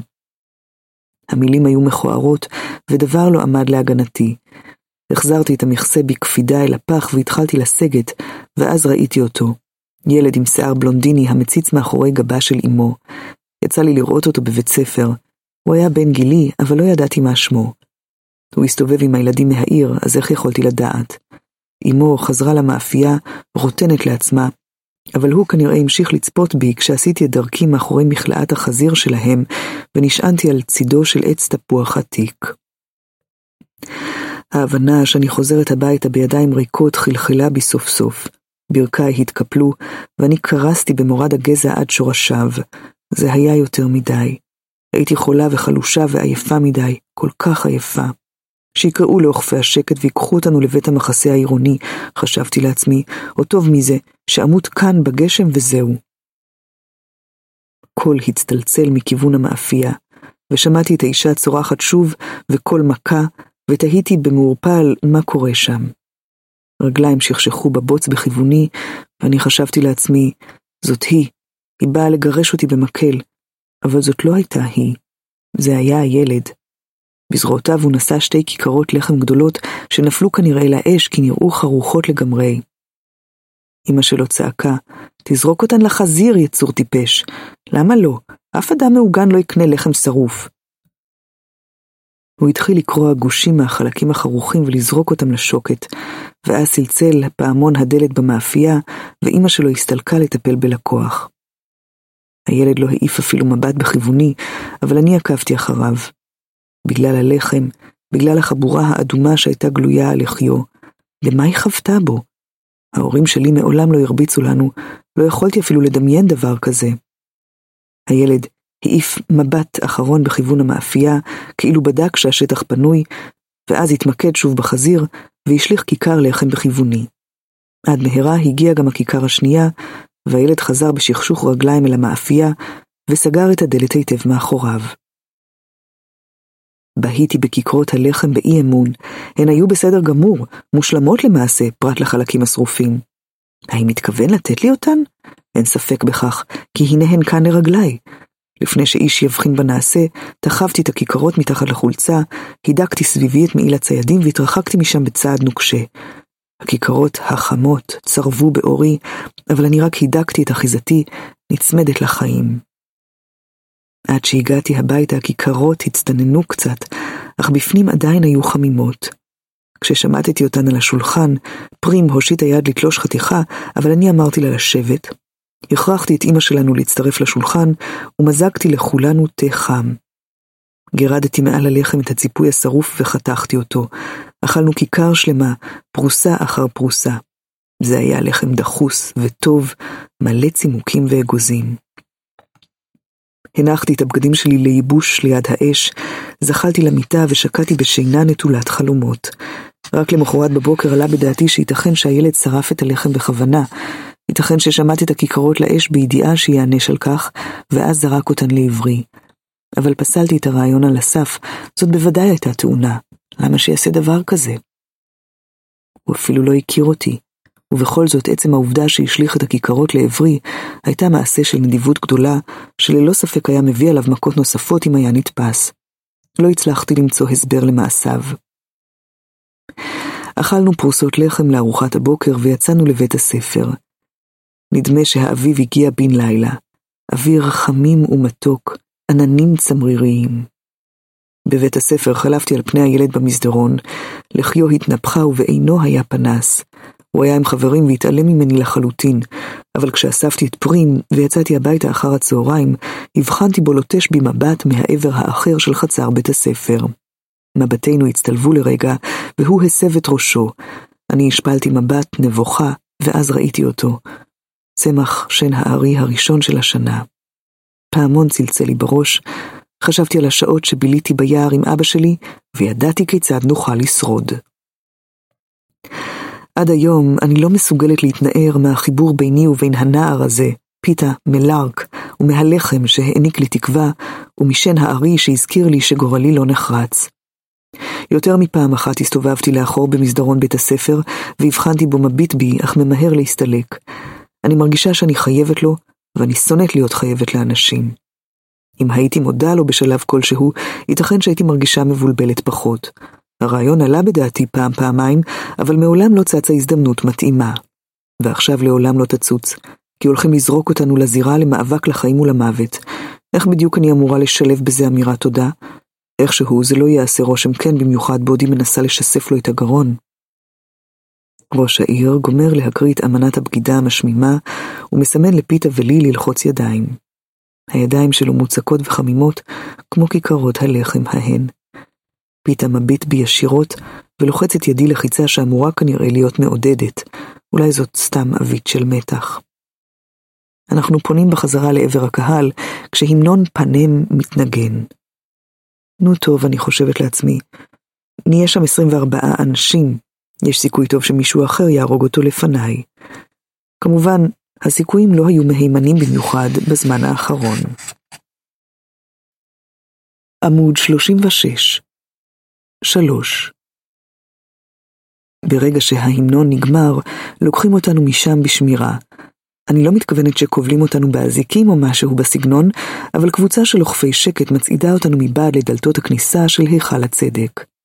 ייתכן שמיועדים ניסו לברוח בעבר, אני מעולם לא ראיתי דבר כזה קורה. בפנים מובילים אותי לחדר ומשאירים אותי לבדי. זה המקום המפואר ביותר שהייתי בו אי פעם. יש בו שטיחים רכים ועבים, וספה וכורסאות מרופדות בד כתיפה. אני מזהה את הכתיפה כי יש לאימא שלי שמלה עם צווארון עשוי בד כזה. אני מתיישבת על הספה, ולא מסוגלת להתאפק מלהחליק על הבד באצבעותיי הלוך ושוב. זה עוזר לי להירגע, ואני מנסה להכין את עצמי לשעה הבאה. הזמן המוקצב למיועדים להיפרד לשלום מאהוביהם.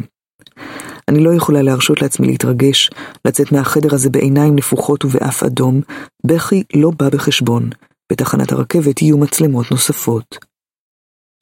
אחותי ואימא שלי נכנסות ראשונות.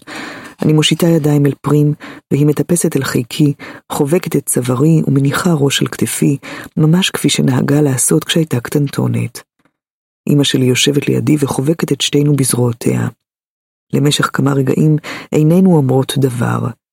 ואז אני מתחילה לומר להן את כל הדברים שהן צריכות לזכור לעשות. עכשיו שלא אהיה בבית כדי לעשות אותם למענן. אני אוסרת על פרים לקחת אסימונים. אם יתנהלו בחוכמה, הן יוכלו לחיות ממכירת חלב וגבינה מהעז של פרים ומעסק הרוקחות הקטן שאימא שלי מנהלת עבור תושבי התפר. גייל ישיג לה את עשבי המרפא שהיא אינה מגדלת בעצמה, אבל עליה לתאר אותם באוזניו במדויק, כי הוא אינו מכיר אותם כמוני. הוא יביא להן גם בשר ציד, הוא ואני סיכמנו את זה לפני כשנה, וסביר להניח שלא יבקש תשלום, אבל עליהן להודות לו בעסקת חליפין כלשהי, כגון חלב או תרופות. אני לא טורחת להציע שפרים תלמד לצוד. ניסיתי ללמד אותה כמה פעמים וזה היה כישלון מוחץ. היער מפחיד אותה מאוד, ובכל פעם שיריתי במשהו, עיניה נמלאו דמעות והיא התחילה לדבר על כך שנוכל לרפא את החיה אם נביא אותה הביתה מהר מספיק. אבל העז היא מקור פרנסה טוב בשבילה, לכן אני מתרכזת בה. כשאני גומרת את ההנחיות באשר לחומרי בעירה וסחר חליפין, ולא לעזוב את בית הספר, אני פונה אל אמא שלי ותופסת בכוח בזרועה. תקשיבי לי, את מקשיבה לי? היא מהנהנת, מבוהלת מנימת קולי הבהולה. סביר להניח שהיא יודעת מה אני עומדת לומר. אסור לך לעזוב שוב, אני אומרת. אמא משפילה עיניים לרצפה. אני יודעת, אני לא אעזוב, לא יכולתי למנוע את... טוב, הפעם את חייבת. את לא יכולה להתנתק ולהשאיר את פרים לבדה. אני כבר לא אהיה כאן לקיים את שתיכן. לא משנה מה יקרה, לא משנה מה יקרינו על המסקים. את חייבת להבטיח לי שתילחמי. הקול שלי התרומם לצעקה. הוא מבטא את כל הכעס, את כל הפחד שעוררה בי כשנטשה אותנו ככה. היא מושכת את ידיה מאחיזתי, כעוסה בעצמה עכשיו. הייתי חולה, הייתי יכולה לטפל בעצמי לו הייתה לי התרופה שיש לי עכשיו. יכול להיות שהחלק הזה בנוגע למחלה נכון, כבר יצא לי לראות אותה מחזירה לחיים אנשים שסבלו מעצב משתק. אולי זאת באמת הייתה מחלה, אבל אנחנו לא יכולות להרשות לעצמנו מחלה כזאת. אז תקחי את התרופה, ותטפלי בה, אני אומרת. אני אהיה בסדר, קטניס, אומרת פרים, ואוחזת בפנים שלי בשתי ידיה, אבל גם את חייבת לשמור על עצמך, את כל כך מהירה ואמיצה, אולי תוכלי לנצח. אני לא יכולה לנצח. פרים ודאי יודעת את זה בעומק ליבה. מדובר בתחרות שאין לי סיכוי לעמוד בה, עם מתחרים ממחוזות עשירים יותר, שבהם ההשתתפות היא כבוד גדול, והם מתאמנים לקראתה כל חייהם. נערים גדולים ממני פי שניים או שלושה, נערות שמכירות עשרים דרכים שונות להרוג בסכין. כן, יהיו שם גם אנשים נוספים כמוני, אנשים שיש לנקש לפני שהכיף האמיתי מתחיל. אולי, אני אומרת, כי אני לא יכולה להטיף לאימא שלי מוסר על כך שהיא חייבת לשרוד, אם אני עצמי הרמתי ידיים מראש. וחוץ מזה, מטבעי אני לא מוותרת בלי מאבק, גם כשנדמה שאין לי סיכוי. ואז נהיה עשירות כמו היימיטץ'. לא אכפת לי אם נהיה עשירות, אני רק רוצה שתחזרי הביתה. את תנסי, נכון? ממש ממש תנסי? שואלת פרים. ממש ממש אנסה, אני נשבעת, אני אומרת, ואני יודעת שבגלל פרים לא תהיה לי ברירה. ואז אוכף השקט מופיע בדלת ומסמן לנו שנגמר הזמן. כולנו מתחבקות בכוח, כזה כשזה כואב, ואני אומרת רק, אני אוהבת אתכן, אני אוהבת את שתיכן. והן עונות לי באותן מילים, ואז אוכף השקט פוקד עליהן לצאת, והדלת נסגרת. אני קוברת את הראש באחת מכריות הקטיפה, כאילו היא תוכל לבלום את המחשבות. אדם אחר נכנס לחדר, וכשאני מרימה את הראש אני מופתעת לראות שזה האופה, אבא של פיתה מלארק. אני לא מאמינה שהוא בא לבקר אותי. אחרי הכל, בקרוב אני עומדת לנסות להרוג את הבן שלו. אבל אנחנו מכירים קצת, ואת פרים הוא מכיר אפילו יותר. כשהיא מוכרת את גבינת העיזים שלה בקירה, היא משאירה לו בצד שתי חתיכות, והוא נותן לה בתמורה כמות נדיבה של לחם. אנחנו תמיד מחכות לסחור איתו כשאשתו המכשפה לו בסביבה, כי הוא הרבה יותר נחמד ממנה. אני בטוחה שהוא לעולם לא היה מכה את הבן שלו כפי שהיא עשתה בגלל הלחם השרוף, אבל למה הוא בא לבקר אותי? האופה מתיישב במבוכה בשולי אחת הכורסאות המפוארות. הוא איש גדול עם כתפיים רחבות וצלקות שנשארו מעבודה של שנים עם תנורים.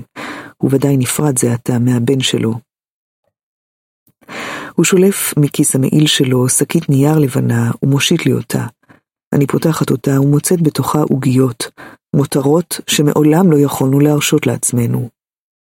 תודה רבה, אני אומרת. האופה אינו אדם דברן גם בזמנים טובים מאלה, והיום הוא אינו מצליח לומר דבר. אכלתי מהלחם שלך הבוקר, ידידי גייל קיבל אותו ממך תמורת סנאי. הוא מהנהן כאילו נזכר בסנאי. לא עשית עסקה מוצלחת במיוחד, אני אומרת. הוא מושך בכתפיו כאילו אין לך חשיבות. ואז אני לא מצליחה לחשוב על דבר נוסף לומר, ואנחנו יושבים בשתיקה עד שאוכף שקט קורא לו לצאת. הוא קם ומקחקח בגרונו. אני אפקח עין על הקטנטונת, אוודא שהיא אוכלת. משהו מהלחץ בחזה שלי מתפוגג למשמע המילים. אנשים רבים עורכים איתי עסקאות, אבל את פרים הם מחבבים באמת. אולי תימצא די חיבה לקיים אותה. גם האורחת הבאה אינה צפויה.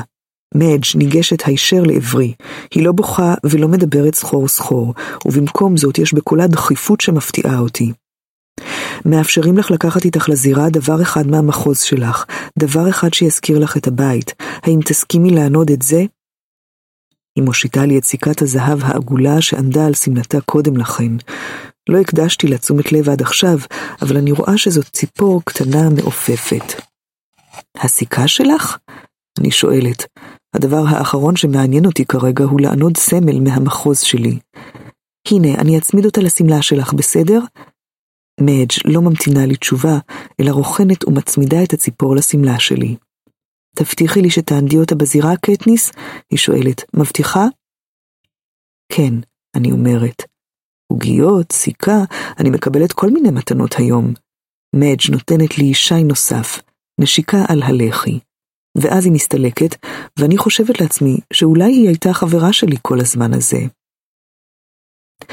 אחרון מגיע גייל, ואולי אין בינינו דבר רומנטי, אבל כשהוא פורס את זרועותיו, אני לא מהססת ומחבקת אותו. גופו מוכר לי היטב, האופן שבו הוא נע, ריח עשן העצים, אפילו את פעימות הלב שלו אני מכירה מרגעי שקט במהלך הציד, אבל זאת הפעם הראשונה שאני ממש מרגישה אותו רזה ושרירי כנגד גופי שלי. תקשיבי, הוא אומר, לא יהיה קשה למצוא סכין, אבל את חייבת להשיג איכשהו קשת, זה הסיכוי הכי טוב שלך. לא תמיד יש קשתות, אני אומרת וחושבת על השנה שבה היו רק עלות ממוסמרות מחרידות, שהמיועדים השתמשו בהן לחוות זה בזה עד מוות. אז תכיני קשת, אומר גייל, קשת חלשה עדיפה על שום קשת. ניסיתי לבנות בעצמי קשתות כמו שאבא שלי בנה, בתוצאות עלובות למדי. זה לא קל. אפילו הוא נאלץ לזרוק לפעמים את אחת הקשתות שניסה לבנות. אני לא יודעת אפילו אם יהיו שם עצים, אני אומרת. שנה אחת זרקו את כולם לשטח שכולו סלעים וחול ושיחים קוצניים. השנה ההיא הייתה שנואה עליי במיוחד. מתחרים רבים מתו מהקשות נחשים ארסיים, או יצאו מדעתם מרוב צמא. כמעט תמיד אפשר למצוא עץ כלשהו, גייל אומר, מאז השנה ההיא שחצי מהם מתו מקור, זה לא מבדר מספיק. הוא צודק. במהלך עונה מסוימת של משחקי הרעב, צפינו במתחרים קופאים למוות בלילות. בקושי היה אפשר לראות אותם כי כולם הצטנפו בתוך עצמם, ולא היו עצים או מדורות או לפידים או שום דבר כזה. בקפיטול פסקו שכל המיטות השקטות הללו שאין בהן שפיכות דמים, לא מספקות לצופים את הבידור שהובטח להם. מאז אותה עונה, בדרך כלל יש במשחקים עץ להקמת מדורות. כן, בדרך כלל יש קצת עצים, אני אומרת. קטניס, זה בסך הכל ציד. את הציידת המוכשרת ביותר שאני מכיר, אומר גייל. זה לא סתם ציד, הם חמושים, הם חושבים, אני אומרת. וגם את, ולך היה יותר תרגול, תרגול אמיתי, הוא אומר, את יודעת להרוג. לא אנשים, אני אומרת. עד כמה זה כבר שונה באמת, אומר גייל בנימה קודרת. הדבר המחריד הוא שאם אצליח לשכוח שהם אנשים, זה באמת לא יהיה שונה בכלל. אוכפי השקט חוזרים מוקדם מדי, וגייל מבקש עוד קצת זמן, אבל הם לוקחים אותו משם ואני מתחילה להיכנס לפאניקה. אל תיתן להן לגבוה ברעב, אני מצטעקת ונאחזת בידו. אני מבטיח, את יודעת שאני לא אתן לזה לקרות. קטניס, תזכרי שאני... הוא אומר, והם מפרידים בינינו בכוח וטורקים את הדלת, ולעולם לא אדע מה רצה שאזכור. הנסיעה מהיכל הצדק לתחנת הרכבת קצרה. מעולם לא נסעתי במכונית, אפילו בעגלות נסעתי רק לעתים נדירות. בתפר אנשים מסתובבים ברגל. צדקתי בהחלטה לא לבכות. התחנה שורצת כתבים, ומצלמותיהם דמויות החרקים מכוונות הישר לפנים שלי. אבל היה לי שפע של תרגול במסכות קפואות של חוסר רגש, וזה מה שאני עושה כעת. אני מבחינה לרגע בפניי על מסך הטלוויזיה המשדר את הגעתי בשידור חי, ומרוצה לגלות שאני נראית כמעט משועממת. פיתה מלארק, לעומת זאת, בכה בעליל, ואני מופתעת לגלות שהוא ממש לא מנסה להסתיר זאת. אני תוהה מיד אם זאת תהיה האסטרטגיה שלו במשחק, לעשות רושם חלוש ומפוחד, להחדיר במיועדים האחרים תחושה שהוא אינו תחרות של ממש, ואז פתאום להילחם. זה עבד היטב עבור נערה אחת בשם יוהנה מייסון ממחוז שבע לפני כמה שנים. היא עשתה רושם של שוטה פחדנית ויבבנית, ואיש לא טרח להרוג אותה עד שנשאר רק קומץ מתחרים. ואז התברר שהיא מסוגלת להרוג באכזריות רבה. מתוחכם מאוד מצידה. אבל נדמה שזאת אסטרטגיה משונה עבור פיתה מלארק, בנו של האופה. אחרי כל השנים הללו של מזון בשפע וסחיבת מגשי לחם, הוא רחב כתפיים וחזק. יידרש בכי רב כדי לשכנע מישהו להתעלם ממנו. אנחנו נאלצים לעמוד כמה דקות בפתח הרכבת, בעוד המצלמות מתענגות על כל שנייה, ואז מניחים לנו להיכנס והדלתות נסגרות סוף סוף מאחורינו. הרכבת יוצאת לדרך מיד. ברגע הראשון נשימתי נעתקת בשל המהירות. כמובן מעולם לא נסעתי ברכבת, משום שאסור לנסוע ממחוז למחוז, אלא במסגרת משימות רשמיות. במקרה שלנו מדובר בדרך כלל במשלוחי פחם, אבל זאת אינה רכבת פחם פשוטה, זה אחד הדגמים המהירים של הקפיטול, והמהירות הממוצעת שלו היא 400 קילומטרים לשעה. המסע שלנו אל הקפיטול יארך פחות מיום. בבית הספר לימדו אותנו שהקפיטול נבנתה במקום שנקרא פעם הרי הרוקי. מחוז 12 נמצא באזור שנקרא פעם אפלצ'יה. כבר לפני מאות שנים קראו כאן פחם, ולכן הקוראים שלנו נאלצים לחפור עמוק כל כך. בבית הספר הכל קשור איכשהו בכריית פחם. מלבד מיומנויות בסיסיות של קריאה ושל חשבון, רוב הכשרתנו מוקדשת לפחם. פרט להרצאה השבועית על ההיסטוריה של פאנם. ברובה היא מורכבת מקשקושים על כמה שאנחנו חייבים לקפיטול. אני יודעת שיש בוודאי הרבה מעבר למה שמספרים לנו, תיעוד ממשי של כל מה שקרה במהלך ההתקוממות, אבל אני לא מקדישה לזה מחשבה רבה. תהיה האמת אשר תהיה, לא נראה לי שהיא יכולה לעזור לי להשיג מזון. רכבת המיועדים מפוארת יותר אפילו מהחדר בהיכל הצדק. כל אחד מאיתנו מקבל מגורים משלו שכוללים חדר שינה, חדר הלבשה וחדר אמבטיה פרטי עם מים זורמים, חמים וקרים. בבית אין לנו מים חמים, מלבד אלה שאנחנו מרתיחים.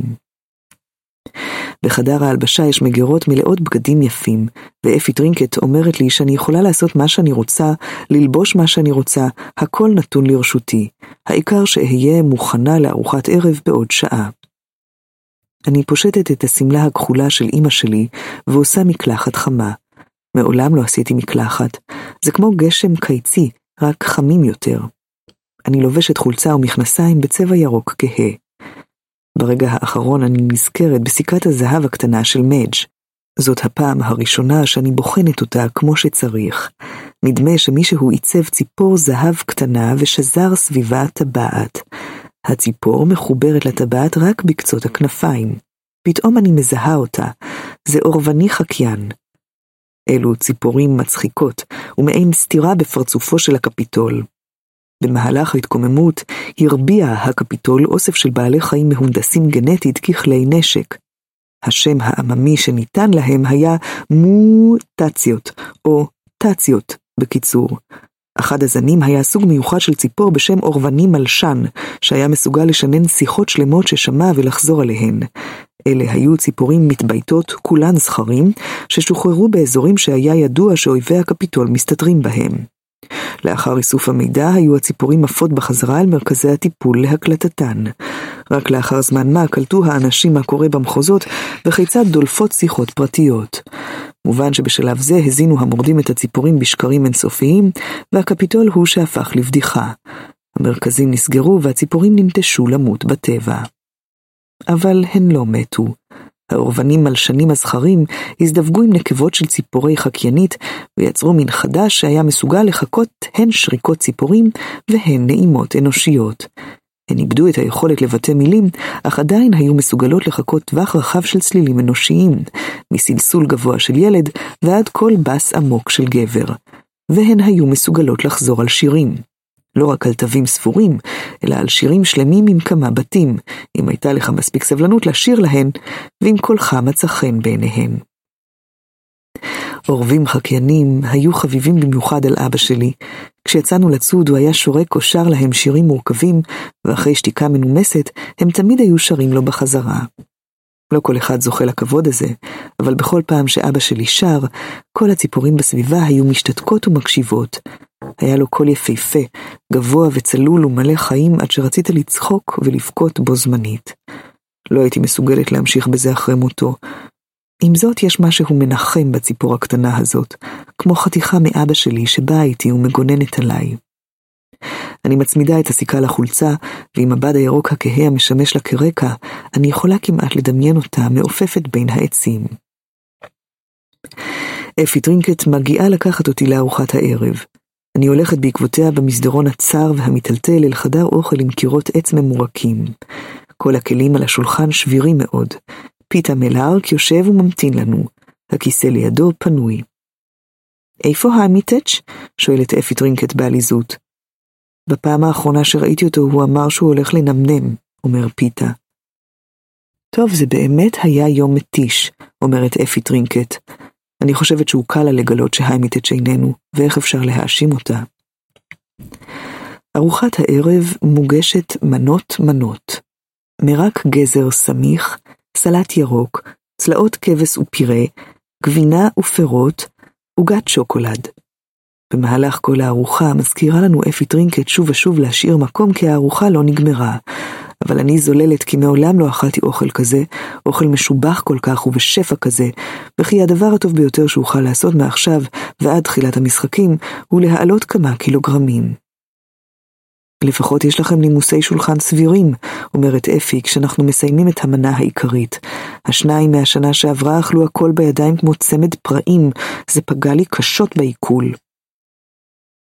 השניים מהשנה שעברה היו שני ילדים מהתפר שאף פעם, בכל חייהם, לא היה להם מספיק אוכל. וכשכן היה להם אוכל, נימוסי שולחן היו ודאי הדבר האחרון שעניין אותם. פיתה הוא בן של אופה. אמא שלי לימדה את פרים ואותי לאכול כמו שצריך, אז כן אני מסוגלת להתמודד עם סכין ומזלג. אבל ההערה של אפי טרינקט מכעיסה אותי כל כך, שאני מקפידה לאכול את שאר הארוחה בידיים. אני מנגבת את הידיים במפה. השפתיים שלה נקפצות בתגובה. עכשיו שהארוחה נגמרה, אני נאבקת לו להקיא. אני יכולה לראות שגם פיתה ירקרק משהו. הקיבה שלנו לא רגילה למזון עשיר כזה, אבל אם אני מסוגלת לעכל את הנזיד של שי שומן המורכב מבשר עכברי, ממעי חזיר ומקליפת עצים, מעדן החורף המיוחד שלה, אני נחושה בדעתי לשמור בבטן גם את זה. אנחנו הולכים לתא אחר לצפות בתקציר של אירועי האסיף מכל רחבי פנם. הקפיטול מנסה לפזר את האירועים לאורך כל היום, כדי שיהיה ניתן לצפות בכולם בשידור חי, אבל בפועל רק אנשים מהקפיטול יכולים לעשות זאת, כי איש מהם לא צריך להשתתף באסיף בעצמו. בזה אחר זה אנחנו צופים בטקסי האסיף האחרים, השמות מוקראים, מתנדבים מציגים את עצמם, או לעיתים קרובות יותר לא. אנחנו בוחנים את פני הילדים שיהיו המתחרים שלהם, כמה מהם נחקקים בזיכרוני. נער מפלצתי שמזנק להתנדב במחוז 2, נערה עם פני שועל ושיער אדום חלק ממחוז 5, נער צולע ממחוז 10, וגרוע מכל, נערה בת 12 ממחוז 11. יש לה שיער ועיניים בצבע חום כהה, אבל היא דומה מאוד לפרים בממדי הגוף ובהתנהגות שלה. כשהיא עולה לבמה ושואלים אם יש מתנדבים, רק הרוח שורקת בין הבניינים העלובים שמסביבה. איש אינו מוכן לתפוס את מקומה. אחרון מוצג מחוז 12. שמה של פרים מוקרא, ואני רצה קדימה להתנדב.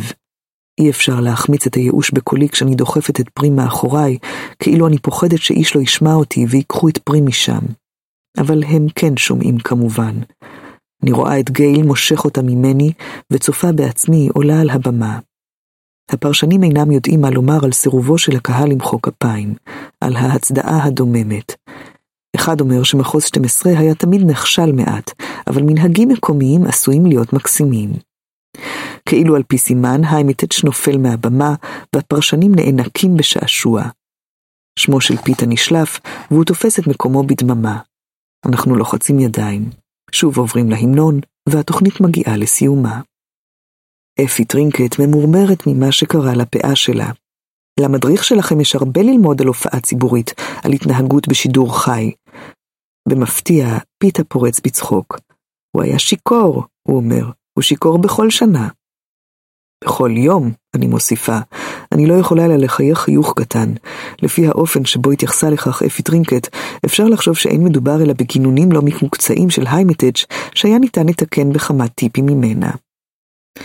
כן, מסננת אפי טרינקט, כמה מוזר ששניכם חושבים שזה מצחיק. אתם יודעים שהמדריך שלכם הוא חבל ההצלה שלכם בעולם המשחקים הללו, הוא זה שמייעץ לכם, מארגן לכם נותני חסות ושולח לכם מתנות. היימיץ' עשוי להיות עבורכם ההבדל בין חיים למוות. בדיוק אז כושל היימיץ' אל התא. פספסתי ארוחת ערב? הוא אומר בקול מטושטש ממשקה, ואז הוא מקיא על השטיח היקר ונופל אל תוך שלולית הקיא. קדימה, תצחקו, אומרת אפי טרינקט.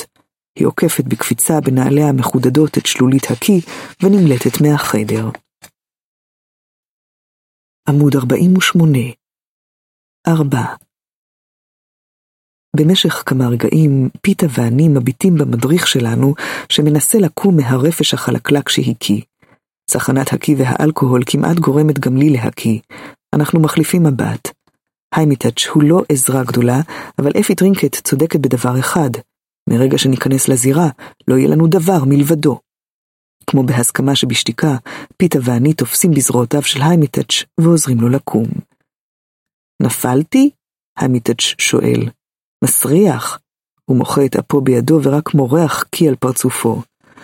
בוא נחזור לחדר שלך, אומר פיתה, ננקה אותך קצת.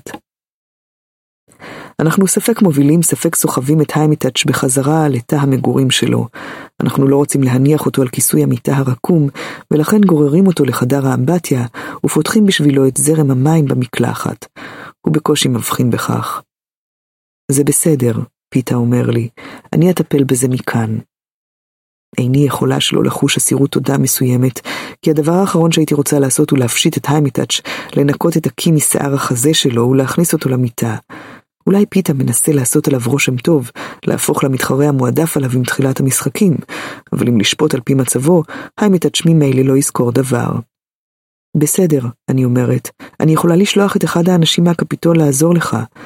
יש כמה כאלה ברכבת. הם מבשלים לנו, משרתים אותנו, שומרים עלינו, טיפול בנו הוא העבודה שלהם. לא, אני לא רוצה אותם, אומר פיתה. אני מהנהנת ופונה לחדר שלי.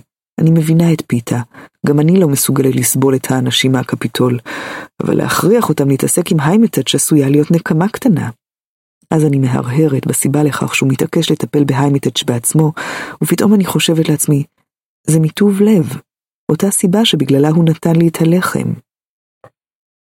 אני קופאת במקום. פיתה מלארק טוב לב מסוכן עבורי בהרבה מפיתה מרושע. איכשהו אנשים טובי לב נכנסים לי תמיד ללב ונשארים שם, ואני לא יכולה להניח לפיתה לעשות דבר כזה, לא במקום שאליו פנינו מועדות. לכן אני מחליטה שמרגע זה והלאה אתרחק כמה שאפשר מבנו של האופה. כשאני חוזרת לחדר שלי, הרכבת עוצרת בתחנה לתדלק.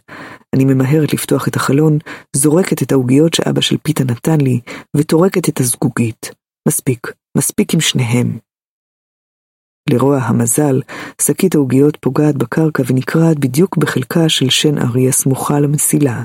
אני רואה את זה רק לרגע, כי הרכבת יוצאת שוב לדרך, אבל די בכך. די בכך כדי להזכיר לי את שן הארי ההוא בחצר בית הספר לפני שנים. בדיוק כשהסבתי מבט מפניו החבולות של פיתה מלארק, ראיתי את שן הארי וידעתי שיש עוד תקווה. כתבתי את הפרח בזהירות ומיהרתי הביתה. תפסתי דלי ואת ידה של פרים, ופנינו אל האחו, ואכן הוא היה זרוע פרחים זהובים. אחרי שכתבנו את אלה, המשכנו להתקדם כקילומטר וחצי לאורך הגדר, עד שמילאנו את הדלי בעלים, בגבעולים ובפרחים של שן ארי. בלילה ההוא התפתמנו בסלט שן ארי ובשארית הלחם מהמאפייה. מה עוד? שאלה אותי פרים, איזה עוד אוכל אפשר למצוא? כל מיני דברים, הבטחתי לה, אני רק צריכה להיזכר. לאמא שלי היה ספר שהביאה איתה מבית המרקחת הישן. הוא היה עשוי דפי קלף ישנים שהיו מלאים רישומי דיו של צמחים. פסקאות מסודרות בכתב יד תיארו את שמות הצמחים, היכן ללקט אותם, מתי הם פורחים ומה הם שימושיהם הרפואיים. אבל אבא שלי הוסיף רישומים נוספים לספר. צמחי מאכל, לא ריפוי. שן ארי, פיטולקה, בצלי בר, צנוברים. פרים ואני בילינו את שארית הלילה בקריאה מרותקת בעמודים הללו. למחרת לא היו לימודים. למשך זמן מה הסתובבתי בשולי האחו, אך בסופו של דבר עזרתי אומץ להשתחל מתחת לגדר. זאת הייתה הפעם הראשונה שיצאתי לשם לבדי, ללא הגנתם של כלי הנשק של אבא. אבל שלפתי מתוך גזע עץ חלול את הקשת הקטנה ואת החיצים שהוא הכין עבורי. אני מאמינה שבאותו יום לא הרחקתי יותר מ-20 מטרים לעומק היער. רוב הזמן ישבתי על ענפי עץ אלון עתיק וקיוויתי שחיה כלשהי תעבור בסביבה. אחרי כמה שעות התמזל מזלי והצלחתי לצוד ארנבת.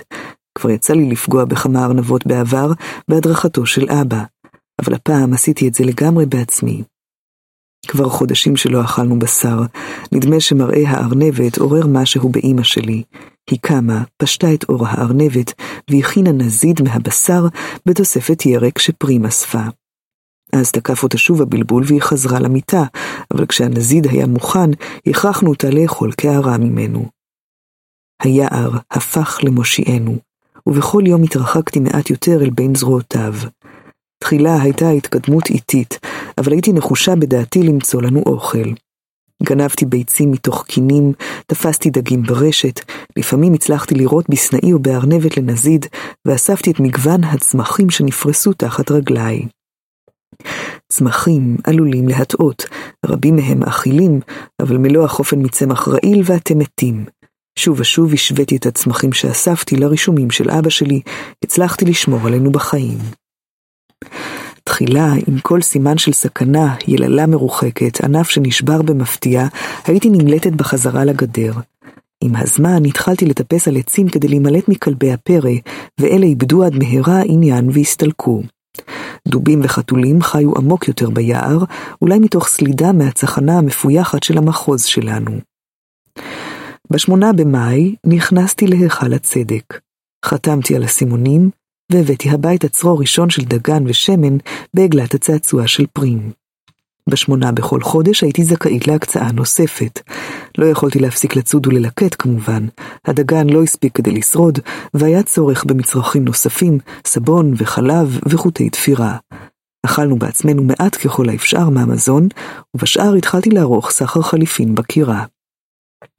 היה מפחיד מאוד להיכנס למקום ההוא ללא אבא לצידי, אבל אנשים כיבדו אותו בחייו, וכעת הסכימו לקבל גם אותי. אחרי הכל, בשר ציד הוא בשר ציד, ולא משנה מי ירה בו. מכרתי תוצרת גם בדלתות האחוריות של הלקוחות העשירים בעיר. ניסיתי לזכור את מה שאבא לימד אותי, ועם הזמן למדתי כמה תכסיסים משלי. הקצב יקנה ממני ארנבות, אבל לא סנאים. האופה נהנה מבשר סנאי, אבל יקנה אותו ממני רק כשאשתו לא בסביבה. אוכף השקט הבכיר אוהב בשר הוד ובר. לראש העיר יש חיבה עזה לתותים. לקראת סוף הקיץ, בזמן שהתרחצתי בבריכה ביער, הבחנתי בצמחים הצומחים סביבי, צמחים גבוהים שלהם עלים דמויי ראש חץ, ופרחים עם שלושה עלי כותרת לבנים. קראתי במים. אצבעותיי גיששו בבוץ הרך, ושלפו חופנים חופנים של שורשים, פקעות קטנות, כחלחלות, שאינן נראות מרשימות במיוחד, אך אחרי בישול או אפייה, אינן נופלות בטעמן מתפוחי אדמה. קטניס, אמרתי בקול. זהו הצמח שאני קרויה על שמו. שמעתי את קולו של אבי מתבדח, כל עוד תצליחי למצוא את עצמך, לעולם לא תגבעי מרעב. ביליתי שעות בגישוש בקרקעית הבריכה, בבהונות הרגליים, ובמקל, ובאיסוף הפקעות שצפו אל פני המים. באותו לילה זללנו דגים ושורשי קטניס, ובפעם הראשונה זה חודשים היינו כולנו שבעות. בהדרגה החלה אמי לחזור אלינו. היא התחילה לנקות ולבשל, ולהכין שימורים לחורף מחלק מהמזון שהבאתי. אנשים שילמו לנו בכסף ובסחר חליפין על התרופות הצמחיות שלה. יום אחד שמעתי אותה שרה. פרים הייתה מאושרת מחזרתה, אבל אני המשכתי לפקוח עליה עין, למקרה שתשוב ותיעלם לנו. לא בטחתי בה, ובמקום קטן ומחוספס עמוק בתוכי, שנאתי אותה על החולשה, על ההזנחה, על החודשים שסבלנו בגללה. פרים סלחה לה, אבל אני התרחקתי צעד אחד מאימא שלי, הקמתי בינינו חומה שתמנע ממני להזדקק לה, והקשר בינינו לא חזר מעולם להיות כשהיה. עכשיו אני עומדת למות, בלי שהספקתי ליישב את ההדורים. נזכרתי איך צרחתי עליה היום בהיכל הצדק, אבל גם אמרתי לה שאני אוהבת אותה, אז אולי זה מתאזן. במשך זמן מה אני בוהה מחלון הרכבת ורוצה לפתוח אותו שוב, אבל אני לא בטוחה מה יקרה כשהרכבת נוסעת במהירות כזאת. במרחק אני רואה אורות של מחוז אחר. שבע? עשר? אני לא יודעת. אני חושבת על האנשים בבתים שמתכוננים ללכת לישון. אני מדמיינת את הבית שלי עם התריסים מוגפים היטב. מה הן עושות עכשיו, אמא ופרים? האם היו מסוגלות לאכול ארוחת ערב, את נזיד הדגים ואת התותים, או שהמזון נח בצלחות בלי שיגעו בו? האם צפו בתקציר של אירועי היום בטלוויזיה הישנה והחבוטה שעומדת על השולחן כנגד הקיר? אין ספק שהיה עוד בכי. האם אמא שולטת בעצמה, מפגינה חזות חזקה למען פרים, או שכבר התחילה להתרחק ולהשאיר את משקל העולם על כתפיה השבריריות של אחותי? אין ספק שפרים תישן עם אמא הלילה. אני מתנחמת במחשבה על נורי הזקן והמרוט שמתיישב על המיטה כדי להשגיח על פרים. אם היא תבכה, הוא יתגנב אל בין זרועותיה, ויתקרבל שם עד שהיא תירגע ותרדם. אני כל כך שמחה שלא הטבעתי אותו. המחשבות על הבית מציפות אותי בתחושת בדידות כואבת. היום הזה פשוט לא נגמר. האם ייתכן שגייל ואני אכלנו יחד דוכמניות רק הבוקר? נדמה שחיים שלמים חלפו בינתיים, כמו חלום ארוך שהידרדר והפך לסיוט. אולי אם ארדם אתעורר שוב במחוז 12, המקום שאני שייכת אליו. סביר להניח שיש במגירות כמה וכמה כותנות לילה, אבל אני רק פושטת את החולצה ואת המכנסיים ונכנסת למיטה בתחתונים. הסדינים עשויים בד רך ומישי, שמיכה עבה ורכה מכסה אותי מיד בחמימות. אם אני מתכוונת לבכות, עכשיו הוא הזמן המתאים. עד הבוקר אוכל לשטוף את סימני הדמעות, אבל הדמעות אינן באות. אני עייפה מדי או המומה מכדי לבכות. הדבר היחיד שאני מרגישה הוא רצון עז להימצא במקום אחר. אז אני מניחה לנדנודי הרכבת לשאת אותי אל השכחה. אור עפרפר מסתנן מבעד לווילונות כשהנקישות מאירות אותי. אני שומעת את קולה של אפי טרינקט הקוראת לי להתעורר. לקום, לקום, לקום, יום חשוב, חשוב, חשוב מחכה. אני מנסה לדמיין לרגע את ההרגשה בתוך הראש של האישה הזאת. אילו מחשבות ממלאות את היום שלה? אילו חלומות עולים בה בלילות? אין לי מושג. אני לובשת שוב את התלבושת הירוקה, כי היא לא ממש מלוכלכת, רק קצת מקומטת מהלילה שבילתה על הרצפה. האצבעות שלי מחליקות על העיגול שסביב ציפור הזהב הקטנה, ואני חושבת על היער, ועל אבא שלי, ועל אמא שלי ופרים שמתעוררות וחייבות להמשיך בחייהן. ישנתי בתסרוקת הכלואה המורכבת שאימא שלי קלעה לכבוד האסיף, וזה לא נראה נורא, אז אני פשוט משאירה את השיער ככה. זה לא משנה. אנחנו ודאי כבר קרובים לקפיטול, וברגע שנגיע לעיר, ממילא הסטייליסט שלי הוא שיקבע איך ייראה בטקס הפתיחה הערב. אני רק מקווה שהוא לא יהיה מאלה שחושבים שעירום מלא הוא הצעקה האחרונה באופנה כיום. כשאני נכנסת לקרון האוכל, אפי טרינקט חולפת על פניי ובידה כוס קפה שחור. היא ממלמלת לעצמה קללות. היימיץ', פניו נפוחות ואדומות מהחגיגה של אתמול, מצחקק. פיתה מחזיק בידו לחמניה, ונראה נבוך משהו. שבי, שבי, אומר לי היימיץ' ומנופף לי. ברגע שאני מתיישבת בכיסא, מגישים לי צלחת ענקית של אוכל. ביצים, חזיר, ערימות של תפוחי אדמה מטוגנים. פירות מסודרים בקערת קרח כדי לשמור אותם צוננים. סלסילת הלחמניות שמניחים מולי הייתה מספיקה למשפחה שלי לשבוע. יש גם כוס אלגנטית של מיץ תפוזים, או לפחות אני חושבת שזה מיץ תפוזים. רק פעם אחת בחיי יצא לי לטעום תפוז, בערב השנה החדשה, כשאבא קנה אחד כפינוק מיוחד. יש גם כוס קפה. אמא שלי מתה על קפה, שכמעט אף פעם לא יכלה להרשות לעצמה לשתות, אבל בעיניי יש לו טעם מריר ודליל. אני מבחינה בחוס מלאה נוזל חום ועשיר שאני לא מכירה. קוראים לזה שוקו חם, אומר פיתה. זה טעים. אני לוגמת מהנוזל החם, המתוק, העשיר, וצמרמורת עוברת בגופי. שאר פריטי המזון מפתים, אבל אני מתעלמת מהם עד שאני מרוקנת את הכוס. ואז אני דוחסת כל פיסת מזון שאני מסוגלת, כמות נכבדה ביותר, ורק נזהרת לא להגזים עם המזון העשיר יותר. אמא שלי אמרה לי פעם שאני אוכלת תמיד כאילו זאת הארוחה האחרונה שלי, ואני אמרתי, היא באמת תהיה האחרונה אם לא אביא עוד אוכל. זה כבר השתיק אותה. כשאני מרגישה שהבטן שלי עומדת להתפקע, אני נשענת לאחור ומביטה באמיתי לארוחת הבוקר. פיתה עדיין אוכל. הוא בוצע חתיכות לחמניה וטובל אותן בשוקו החם. היימטאץ' מתעלם כמעט לחלוטין מהצלחת שמולו, אבל שותה כוס מיץ אדום וכל הזמן מדלל אותו בנוזל צלול מבקבוק. אם לשפוט על פי הריח, זה סוג כלשהו של אלכוהול. אני לא מכירה את היימיטאץ', אבל לעתים קרובות ראיתי אותו בקירה, משליך חופני מטבעות על הדלפק של האישה שמוכרת אלכוהול. עד שנגיע לקפיטול, הוא יהיה מטושטש לגמרי. אני קולטת שאני מתעבת את היימיטאץ'. מה הפלא שאין למיועדים ממחוז 12 שום סיכוי? לא רק בגלל חרפת הרעב והיעדר ההכשרה, כבר יצא לנו לשלוח מיועדים חזקים דיים להצליח, אבל רק לעתים נדירות אנחנו משיגים נותני חסות, ולהיימטאץ' יש חלק משמעותי בזה. העשירים שנוהגים לממן מיועדים, כי הימרו עליהם במשחק או פשוט כדי שיוכלו להתרברב בכך שתמכו במנצח, מצפים לנהל את עסקיהם עם מישהו קצת יותר מרשים מהיימטאץ'. אתה אמור לייעץ לנו, אני אומרת להיימיטאץ'. תשמעי עצה, תישארי בחיים, אומר היימיטאץ' ופורץ בצחוק. אני מחליפה מבט עם פיתה, ורק אז נזכרת שנדרתי להתעלם ממנו. אני מופתעת למראה מבטו הקפוא, בדרך כלל הוא עושה רושם נעים כל כך. מצחיק מאוד, אומר פיתה.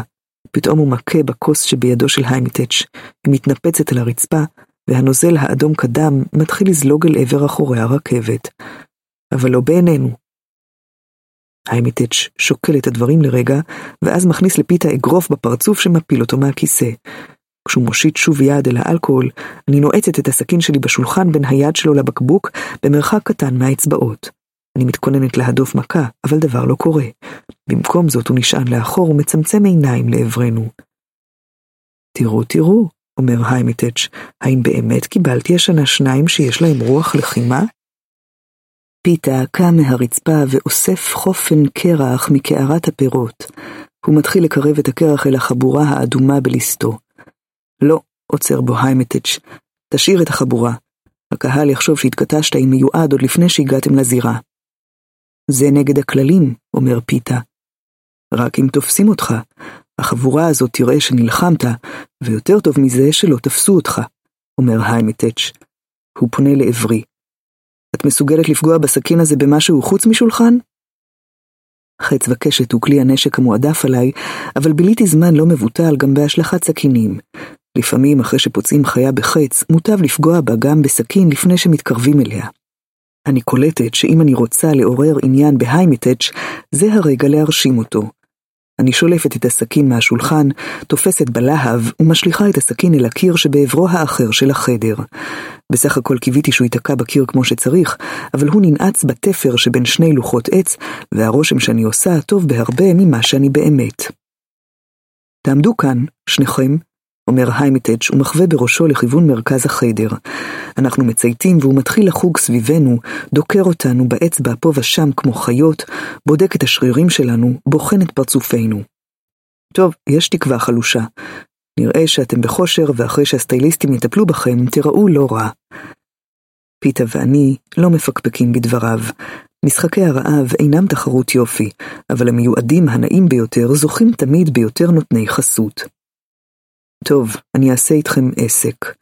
אתם לא תפריעו לי לשתות, ואני אשאר פיקח מספיק לעזור לכם, אומר היימיטץ', אבל אתם חייבים לעשות בדיוק מה שאני אומר לכם לעשות. זאת לא עסקה מדהימה, אבל עדיין התקדמות אדירה לעומת המצב לפני עשר דקות, כשלא היה לנו מדריך בכלל. בסדר, אומר פיתה. אז תעזור לנו, אני אומרת, כשנגיע לזירה, מה האסטרטגיה הטובה ביותר בקרן השפע עבור מי שישה בואו נלך צעד צעד. בעוד כמה דקות נגיע לתחנה, אתם תועברו לרשות הסטייליסטים שלכם, אני מבטיח לכם שלא ימצא חן בעיניכם מה שהם יעשו לכם. אבל מה שזה לא יהיה, תשתפו פעולה, אומר היימיטץ'. אבל, אני מתחילה לומר, בלי אבל, תשתפו פעולה, אומר היימיטץ'. הוא לוקח את בקבוק האלכוהול מהשולחן ויוצא מהקרון. כשהדלת נסגרת מאחוריו, הקרון מחשיך. עדיין יש כמה אורות בתוך הרכבת, אבל בחוץ נדמה ששוב ירד הלילה. אני מבינה שהגענו כנראה למנהרה שעולה בהר בכיוון הקפיטול. ההרים יוצרים מחסום טבעי בין הקפיטול למחוזות המזרחיים.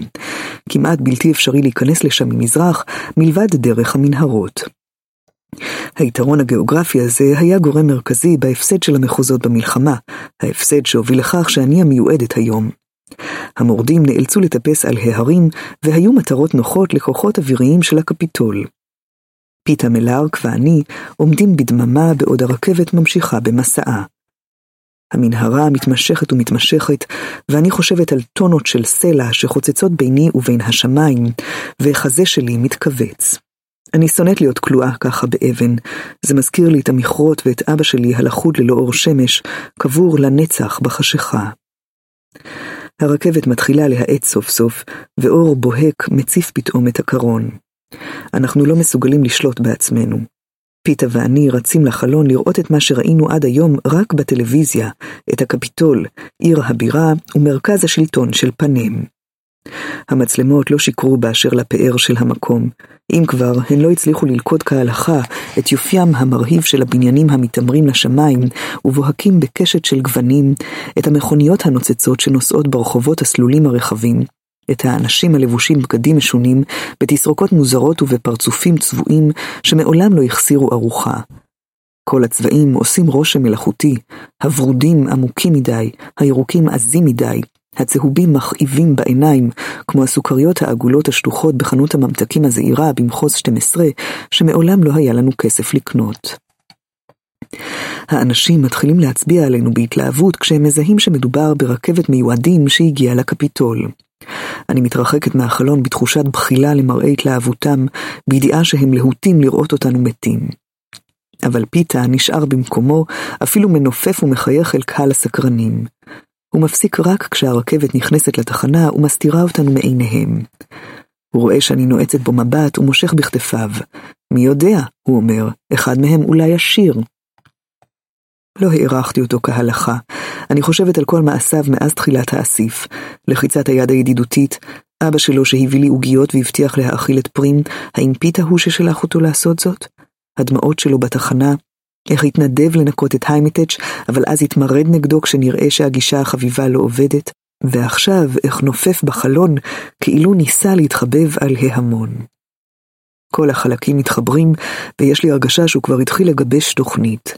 הוא לא השלים עם מותו, כבר עכשיו הוא נלחם בכל כוחו להישאר בחיים. ומשמעות הדבר היא, גם שפיתה מלארקטוב הלב, הילד שנתן לי את הלחם, נלחם בכל כוחו להרוג אותי. עמוד 59, 5 קליש! אני חורקת שיניים כשווניה, אישה עם שיער בצבע תכלת וקעקועים זהובים מעל הגבות, תולשת רצועת בד מרגלי ואיתה את שיער הרגל. מצטערת, היא מצפצפת במבטא הקפיטול המטופש שלה, את פשוט כל כך שעירה. למה האנשים האלה מדברים בקולות גבוהים כל כך?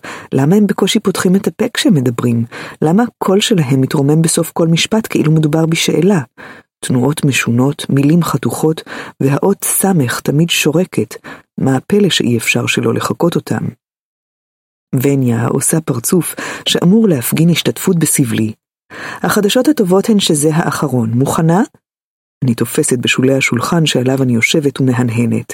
חלקת השיער האחרונה על רגלי נתלשת במשיכה מכאיבה. אני נמצאת במרכז העיצוב מחדש כבר יותר משלוש שעות, ועדיין לא פגשתי את הסטייליסט שלי.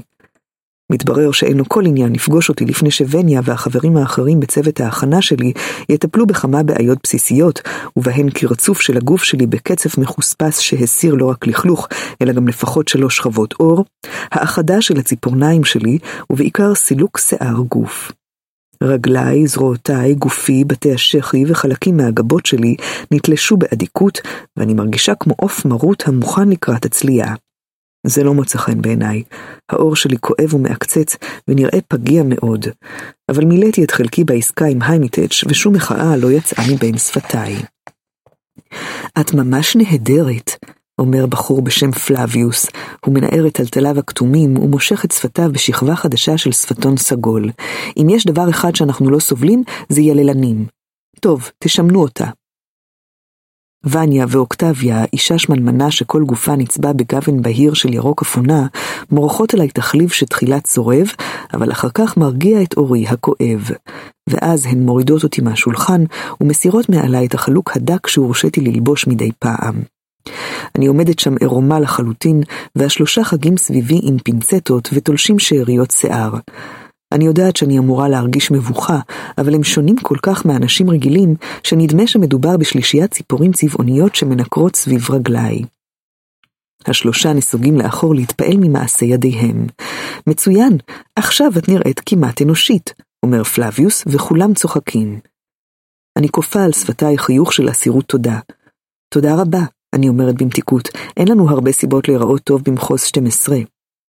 זה שובה את ליבם לחלוטין. מובן שלא, מסכנונת שלי, אומרת אוקטביה וסופקת כפיים בצער. אבל אל תדאגי, אומרת וניה, כשסינה יגמור איתך, את תהיי פשוט משגעת. אנחנו מבטיחים, את יודעת עכשיו שנפטרנו מכל השיער והלכלוך, את כבר לא מחרידה בכלל, אומר פלביוס בעידוד. בואו נקרא לסינה. הם ממהרים לצאת מהחדר. קשה לשנוא את צוות ההכנה שלי, הם כאלה מטומטמים, אבל בדרכם המשונה אני יודעת שהם באמת מנסים לעזור לי. אני בוחנת את הקירות ואת הרצפה הלבנים הצוננים, ועומדת בדחף ללבוש שוב את החלוק. הרי סינה, הסטייליסט שלי, רק יכריח אותי לפשוט אותו שוב. במקום זאת, הידיים שלי נוגעות בתסרוקת שלי, החלק היחיד בגוף שלי שנאמר לצוות ההכנה להותיר כפי שהוא. אצבעותיי מלטפות את עצמות החלקות שאימא קלעה בקפידה כזאת, אמא. השארתי את השמלה ואת הנעליים הכחולות על רצפת החדר ברכבת, ולא עלה בדעתי לרגע לקחת אותן, לנסות להיאחז במשהו ממנה, מהבית. עכשיו אני מתחרטת על כך. הדלת נפתחת, וגבר צעיר שהוא בוודאי סינה, נכנס לחדר. מפתיע אותי שהוא נראה נורמלי כל כך. רוב הסטייליסטים שמראיינים בטלוויזיה צבועים, מקושטים ומנותחים עד כדי כך שהם נראים כמו קריקטורה של עצמם. אבל נראה ששערו הקצוץ של סינה נותר בצבעו החום הטבעי. הוא לבוש בחולצה ובמכנסיים שחורים פשוטים. נראה שהזכר היחיד לתיקון הגוף הוא אייליינר זהוב שנמשך בצמצום. הוא מדגיש את שברירי הזהב בעיניו הירוקות. למרות תחושת הגועל הכוללת שלי מהקפיטול ומהאופנה המחרידה כאן, אני לא יכולה שלא להרהר כמה מחמיא לו האיפור. שלום קטניס, אני סינה, הסטייליסט שלך. הוא אומר בקול שקט שגינוני הקפיטול המוגזמים כמעט לא ניכרים בו. שלום, אני אומרת בזהירות. תני לי רגע, טוב? הוא מבקש. הוא סובב את גופי העירום בלי לגעת בי, רק בוחן בעיניו כל סנטימטר חשוף. אני מחניקה את הדחף לכסות את חזי בזרועותיי. מי סידר לך את השיער? אמא שלי, אני אומרת. זה מקסים, קלאסי ממש, ומאזן באופן כמעט מושלם את הצדודית שלך. יש לה ידיים טובות מאוד, הוא אומר. ציפיתי למישהו רהבתני, למישהו מבוגר שמנסה נואשות להיראות צעיר, למישהו שיתייחס אליי כאל נתח בשר שיש להכינו לצלחת. סינה לא ענה על אף אחת מהציפיות. אתה חדש, נכון? אני לא חושבת שיצא לי לראות אותך, אני אומרת. רוב הסטייליסטים הם אנשים ידועים, גורמים קבועים על רקע המאגר המתחלף תמיד של המיועדים, אחדים מהם ראיתי במשחקים כל חיי. כן, זאת השנה הראשונה שלי, אומר סינה. בגלל זה נתנו לך את מחוז 12, אני אומרת. החדשים נתקעים בדרך כלל איתנו, המחוז הכי פחות מוערך. ביקשתי במפורש את מחוז 12, הוא אומר ולא מסביר. הנה, תלבשי את החלוק ונשוחח קצת. אני לובשת את החלוק והולכת בעקבותיו מבעד לפתח אל חדר הסבה. שתי כורסאות אדומות ניצבות זו מול זו, וביניהן שולחן נמוך. שלושה קירות ריקים, והרביעי, העשוי כולו זכוכית, משקיף אל העיר. על פי עוצמת האור, אני יודעת שהשעה בסביבות 12 בצהריים, אף שהשמיים הבהירים התעננו בינתיים. סינה מזמין אותי לשבת על אחת הכורסאות ומתיישב מולי. הוא לוחץ על כפתור בצד השולחן. משטח השולחן מתפצל לצדדים, ומלמטה מתרומם משטח שני ועליו ארוחת הצהריים שלנו. עוף ופיסות תפוזים מבושלים ברוטב שמנת על דגן לבן כפנינה, אפונה זעירה ובצלים, לחמניות בצורת פרחים, ולקינוח פודינג בצבע דבש. אני מנסה לדמיין את עצמי מכינה ארוחה כזאת בבית, עוף יהיה יקר מדי, אבל הייתי יכולה להחליף אותו בהודו בר. אצטרך לראות בהודו נוסף כדי להחליפו בתפוז. חלב עיזים היה מחליף את השמנת. אפשר לגדל אפונה בגן, ולאסוף בצלי בר ביער. אני לא מזהה את הדגן, כשמבשלים את קצבת האסימונים שלנו מתקבלת עיסה חומה כעורה. לחמניות מפונפנות יצריכו סחר חליפין נוסף עם האופה, אולי תמורת שניים שלושה סנאים. באשר לפודינג, אין לי מושג ממה הוא עשוי. יידרשו ימים שלמים של ציד וליקוט כדי להכין ארוחה אחת כזאת, ואפילו אז היא תהיה תחליף עלוב לגרסה של הקפיטול. איך ההרגשה, אני מהרהרת, לחיות בעולם שמזון מופיע בו בלחיצת כפתור? כיצד הייתי מבלה את השעות שאני מקדישה בדרך כלל לסריקת היער בחיפוש אחר מזון, אם היה קל כל כך להשיג אותו? מה הם עושים כל היום, האנשים הללו בקפיטול, מלבד לקשט את גופיהם ולחכות למשלוח חדש של מיועדים שימותו כדי לשעשע אותם? אני מרימה מבט ומגלה שעיניו של סינה נעוצות בי. אנחנו ודאי מתועבים בעינייך, הוא אומר. האם הפנים שלי הזכירו זאת, או שהוא קרא איכשהו את מחשבותיי? אבל הוא צודק, כל החבורה הרקובה הזאת מתועבת לחלוטין. לא חשוב, אומר סינה. ובכן, קטניס, בעניין התלבושת שלך לטקס הפתיחה. שותפתי, פורשיה, היא הסטייליסטית של עמיתך פיתה. אנחנו חושבים להלביש אתכם בתלבושות משלימות, אומר סינה. כפי שאת יודעת, נהוג לשקף את מאפייני המחוז שממנו מגיעים המיועדים. בטקס הפתיחה את אמורה ללבוש משהו שמרמז על התעשייה המרכזית במחוז שלך. מחוז 11, חקלאות. מחוז 4, דייג. מחוז 3, מפעלים. כיוון שפיתה ואני הגענו ממחוז 12, אנחנו אמורים ללבוש משהו שקשור בכרייה. הסרבלים הרפואיים של הקוראים אינם מחמיאים במיוחד, כך שהמיועדים שלנו לובשים בדרך כלל תלבושת חושפנית כלשהי, בצירוף כובעי מגן עם פנסים. באחת השנים המיועדים שלנו היו עירומים לחלוטין, וכוסו באבקה שחורה שייצגה את אבק הפחם. זה תמיד נראה נורא ולא עוזר לנציגים להתחבב על הקהל. אני מכינה את עצמי לגרוע ביותר. אז אני אלבש בגדי קוראים? אני שואלת ומקווה שזה לא יהיה חושפני מדי. לא בדיוק, את מבינה, פורשיה ואני חושבים שכל עניין קורי הפחם מוצע לחלוטין. איש לא יזכור אותך בתלבושת כזאת, ולדעתנו התפקיד שלנו הוא להפוך את המיועדים של מחוז 12 לבלתי נשכחים, אומר סינה. זהו, אני הולכת להופיע בעירום, אני חושבת. לכן במקום להתמקד בכריית הפחם, אנחנו מתכוונים להתמקד בפחם עצמו, אומר סינה. בעירום מכוסה אבק שחור, אני חושבת. ומה עושים בפחם? מבעירים אותו, אומר סינה. את לא מפחדת מאש, נכון, קטניס? הוא רואה את הבעת פניי ומחייך. כעבור כמה שעות אני לבושה בתלבושת שתהיה או המרשימה ביותר או הקטלנית ביותר בטקס הפתיחה. אני לובשת בגד גוף שחור פשוט שמכסה אותי מקרסול ועד צוואר. מגפי עור שחורים מבריקים נשרכים עד ברכיי, אבל הגלימה המתבדרת העשויה רצועות כתומות, צהובות ואדומות, והקסדה התואמת, הן שמגדירות את התלבושת הזאת. סינה מתכנן להבעיר אותן רגע לפני שהמרכבה שלנו תצא לרחוב. זאת לא תהיה להבה אמיתית כמובן, רק קצת אש סינתטית שפורשיה ואני רקחנו. את תהיי בטוחה לחלוטין, הוא אומר. אבל אני לא משתכנעת. יכול מאוד להיות שעד שנגיע למרכז העיר, אהיה מבושלת לחלוטין. הפנים שלי נקיות יחסית מאיפור, רק קצת הדגשים פה ושם. שערי הוברש ואז נקלע שוב בסגנון הרגיל שלי. אני רוצה שהקהל יזהה אותך כשתהיי בזירה, אומר סינה בקול חולמני. קטניס, הנערה הלוהטת. עולה בדעתי האפשרות שחזותו השלווה והנורמלית של סינה מכסה על טירוף מוחלט. למרות הגילוי מהבוקר באשר לאופיו של פיתה, אני מרגישה הקלה של ממש כשהוא מופיע בתלבושת זהה. הוא אמור להבין באש, אחרי הכל הוא בן של אופה וכל זה. הסטייליסטית שלו, פורשיה, והצוות שלה מלווים אותו, וכולם אחוזי התרגשות מהרושם שהם עומדים לעשות. כולם מלבד סינה.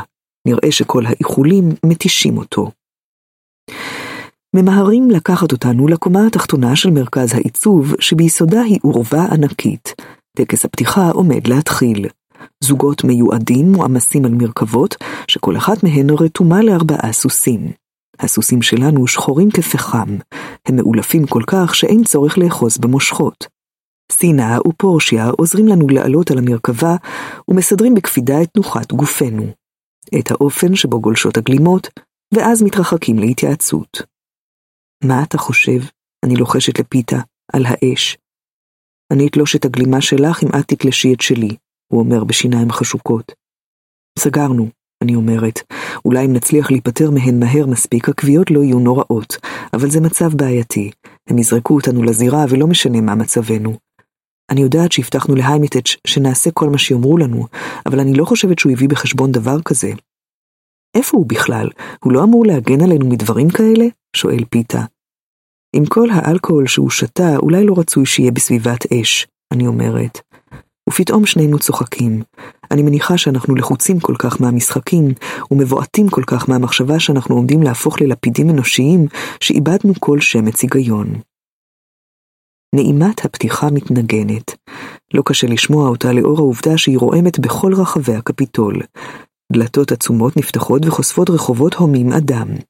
מסע המרכבות נמשך כ-20 דקות ומסתיים בכיכר העיר, שבה יקדמו את פנינו, ינגנו את ההמנון וילוו אותנו אל מרכז האימונים שישמש לנו בית וכלא עד תחילת המשחקים. המיועדים ממחוז אחת נוסעים בכרכרה רתומה לסוסים צחורים כשלג. הם נראים מדהים בגופם הצבוע בתרסיס כסוף, לבושים טוניקות אלגנטיות עטורות תכשיטים נוצצים. מחוז אחת מייצר פריטי מותרות עבור הקפיטול. אפשר לשמוע את שאגת הקהל, הם תמיד המתחרים המועדפים. מחוז שתיים מתמקם לצאת בעקבותיהם. בתוך זמן קצר מאוד אנחנו מתקרבים לדלת, ואני יכולה לראות שבשל השמיים המעוננים והשעה המאוחרת, האור הולך ומאפיר. המיועדים ממחוז 11 מתגלגלים החוצה, וסינה מתקרב אלינו עם לפיד בוער. בואו, מתחילים, הוא אומר, ולפני שאנחנו מספיקים להגיב, הוא מצית את הגלימות שלנו. אני מתנשפת בציפייה לגל חום, אבל לא מרגישה דבר מלבד דגדוג קל. סינה מטפס מאחורינו ומצית את הקסדות שלנו. הוא נאנח אנחת רווחה. זה עובד. ואז הוא חופן את סנטרי בעדינות. תזכרי, ראש זקוף, ותחייכי, הם ימותו עלייך. סינה קופץ מהמרכבה, ואז עולה בדעתו רעיון אחד אחרון. הוא צועק משהו, אבל קולו נבלע במוזיקה. הוא צועק שוב ומחווה בידיו. מה הוא אומר? אני שואלת את פיתה. רק עכשיו אני מביטה בו וקולטת שכשהוא בוער כך בלהבה מלאכותית, הוא פשוט מסנוור, וכנראה גם אני. אני חושב שהוא אמר שנחזיק ידיים, אומר פיתה. הוא אוחז בידי הימנית בשמאלו, ואנחנו מביטים בסינה בבקשת אישור. הוא מהנהן וזוקר אגודלים, וזה הדבר האחרון שאני רואה לפני שאנחנו יוצאים לעיר. תחושת הבהלה הראשונית של הקהל למראנו מתחלפת עד מהרה במחיאות כפיים ובקריאות מחוז 12. כל הראשים פונים לעברנו, ומוקד העניין מוסט משלוש המרכבות שלפנינו. תחילה אני קפואה, אבל אז אני מבחינה בדמותנו על מסך טלוויזיה ענקי, ונדהמת לגלות שאנחנו עוצרי נשימה ממש. באור הדמדומים המחשיך הלהבות מאירות את פנינו. נדמה ששובל של אש משתרך מגלימותינו המתבדרות. סינה צדק באשר לאיפור המועט, ומחמיא לנו, אבל עם זאת קל מאוד לזהות אותנו. תזכרי, ראש זקוף, ותחייכי, הם ימותו עלייך. אני שומעת את קולו של סינה במחשבתי. אני זוקפת סנטר, מחייכת את חיוכי הכובש ביותר, ומנופפת בידי הפנויה. עכשיו אני שמחה על נוכחותו של פיתה לצידי, הוא יציב כל כך, מוצק כמו סלע. אני צוברת ביטחון ואפילו מפריחה כמה נשיקות לעבר הקהל. אנשי הקפיטול יוצאים מדעתם, ממטירים עלינו פרחים, צועקים את שמותינו, שמותינו הפרטיים, שטרחו לברר בתוכנית.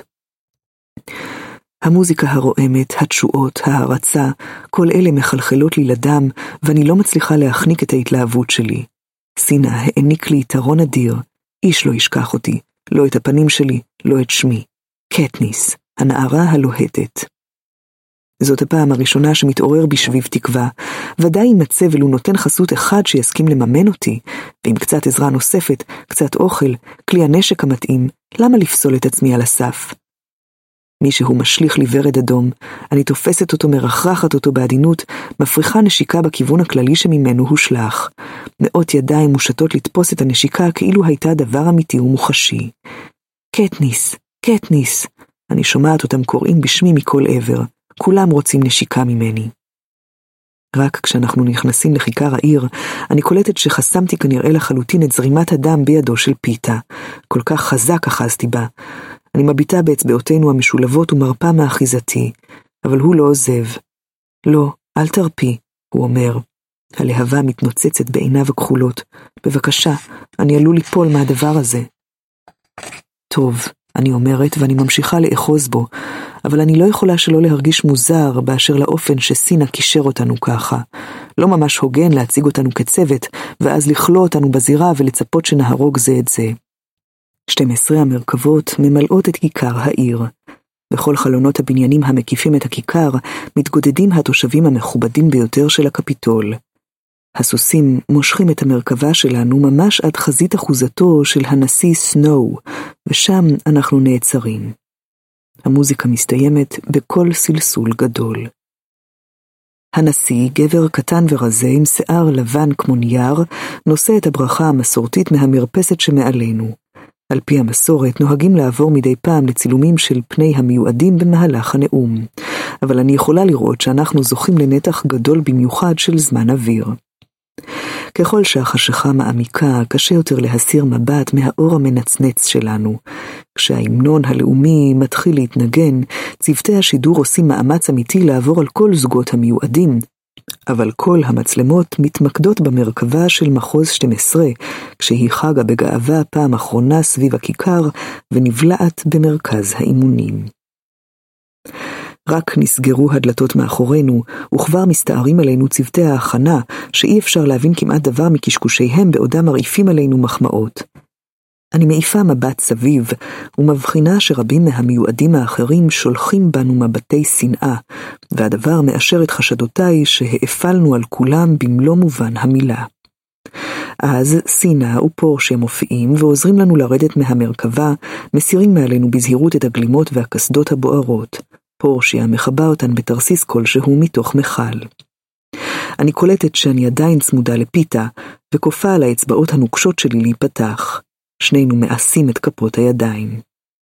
תודה שלא הרפאת, התחלתי קצת לרעוד שם, אומר פיתה. לא ראו כלום, אני אומרת לו, אני בטוחה שאף אחד לא שם לב.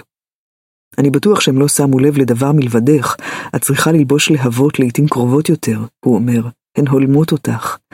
והוא מחייך אליי חיוך מתוק וכן כל כך, בדיוק במידה הנכונה של ביישנות, שגל לא צפוי של חמימות מציף אותי. פעמוני אזהרה מצטלצלים בראשי, אל תהיי טיפשה, פיתה מתכנן להרוג אותך, אני מזכירה לעצמי, הוא מפתה אותך כדי שתהיי טרף קל, ככל שהוא חביב יותר, כך הוא קטלני יותר. אבל שניים יכולים לשחק במשחק הזה, ואני מתרוממת על קצות האצבעות ומנשקת אותו על הלחי, ישר על החבורה. עמוד 70 6. במרכז האימונים יש מגדל שעוצב במיוחד לצורכי המיועדים וצוותיהם. זה יהיה הבית שלנו עד תחילת המשחקים עצמם. לכל מחוז יש קומה משלו, פשוט נכנסים למעלית ולוחצים על מספר המחוז, לא קשה לזכור. כבר יצא לי לעלות ולרדת במעלית פעמיים בהיכל הצדק של מחוז 12, פעם אחת כדי לקבל את המדליה בעקבות המוות של אבא שלי, ופעם אחת אתמול כדי להיפרד מהחברים ומבני המשפחה שלי.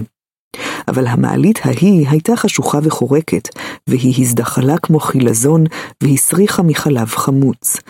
קירות המעלית הזאת עשויים בדולח, כך שאפשר לראות את האנשים בקומת הקרקע מתכווצים לגודל נמלים, בזמן שנישאים במהירות מעלה. זה מלהיב מאוד, ואני מתפתה לשאול את אפי טרינקט אם נוכל לעשות את זה שוב, אבל איכשהו נראה שזה יהיה ילדותי מצידי. מתברר שחובותיה של אפי טרינקט לא הסתיימו בתחנת הרכבת. היא והיימיץ' יפקחו עלינו ממש עד הכניסה לזירה. מבחינה מסוימת יש בכך יתרון, כי לפחות אפשר לסמוך עליה שתיקח אותנו למקומות הדרושים בזמן, ואילו את היימיץ' לא ראינו מאז הסכים לעזור לנו ברכבת. סביר להניח שהוא שוכב מעולף איפשהו. אפי טרינקט לעומת זאת נראית בשיאה. אנחנו הצוות הראשון שליוותה שעשה רושם כזה בטקס הפתיחה. היא מחמיאה לנו לא רק על התלבושת, אלא גם על ההתנהלות הכללית שלנו. ואם להאמין לדברי אפי, היא מכירה את כל המי ומי בקפיטול, והיללה אותנו כל היום בניסיון לארגן לנו נותני חסות. שמרתי על חשאיות מוחלטת, היא אומרת ועיניה מצטמצמות, כי היימטץ' לא טרח כמובן לדווח לי על האסטרטגיה שלכם, אבל עשיתי כמיטב יכולתי עם מה שהיה לי. איך קטניס הקריבה את עצמה למען אחותה, איך שניכם נאבקתם בהצלחה בברבריות של המחוז שלכם. ברבריות? אירוני לשמוע את המילה הזאת מאישה שעוזרת להכין אותנו לטבח. ועל מה היא מבססת את סיכויי ההצלחה שלנו? על נימוסי השולחן שלנו? לכולם יש ספקות כמובן, בכל זאת הגעתם ממחוז הפחם, אבל אמרתי להם, וזה היה ממש מתוחכם מצידי, אמרתי, טוב, תחת מספיק לחץ, פחם הופך לפנינים. אפי קורנת כולה, ואין לנו ברירה אלא להגיב בהתלהבות לתחכומה, אף שהיא טעתה. פחם לא הופך לפנינים. פנינים צומחות בתוך צדפות. אולי היא התכוונה לכך שפחם הופך ליהלומים, אבל גם זה לא נכון.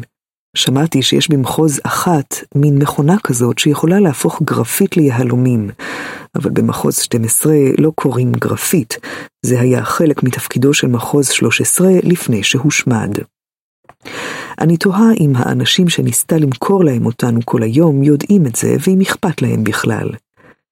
לרוע המזל אני לא יכולה לחתום בשבילכם על עסקאות עם נותני חסות, רק היימטץ' יכול לעשות את זה, אומרת אפי בקול קודר. אבל אל תדאגו, אני אגרור אותו לשולחן באיום בנשק אם יהיה צורך בכך.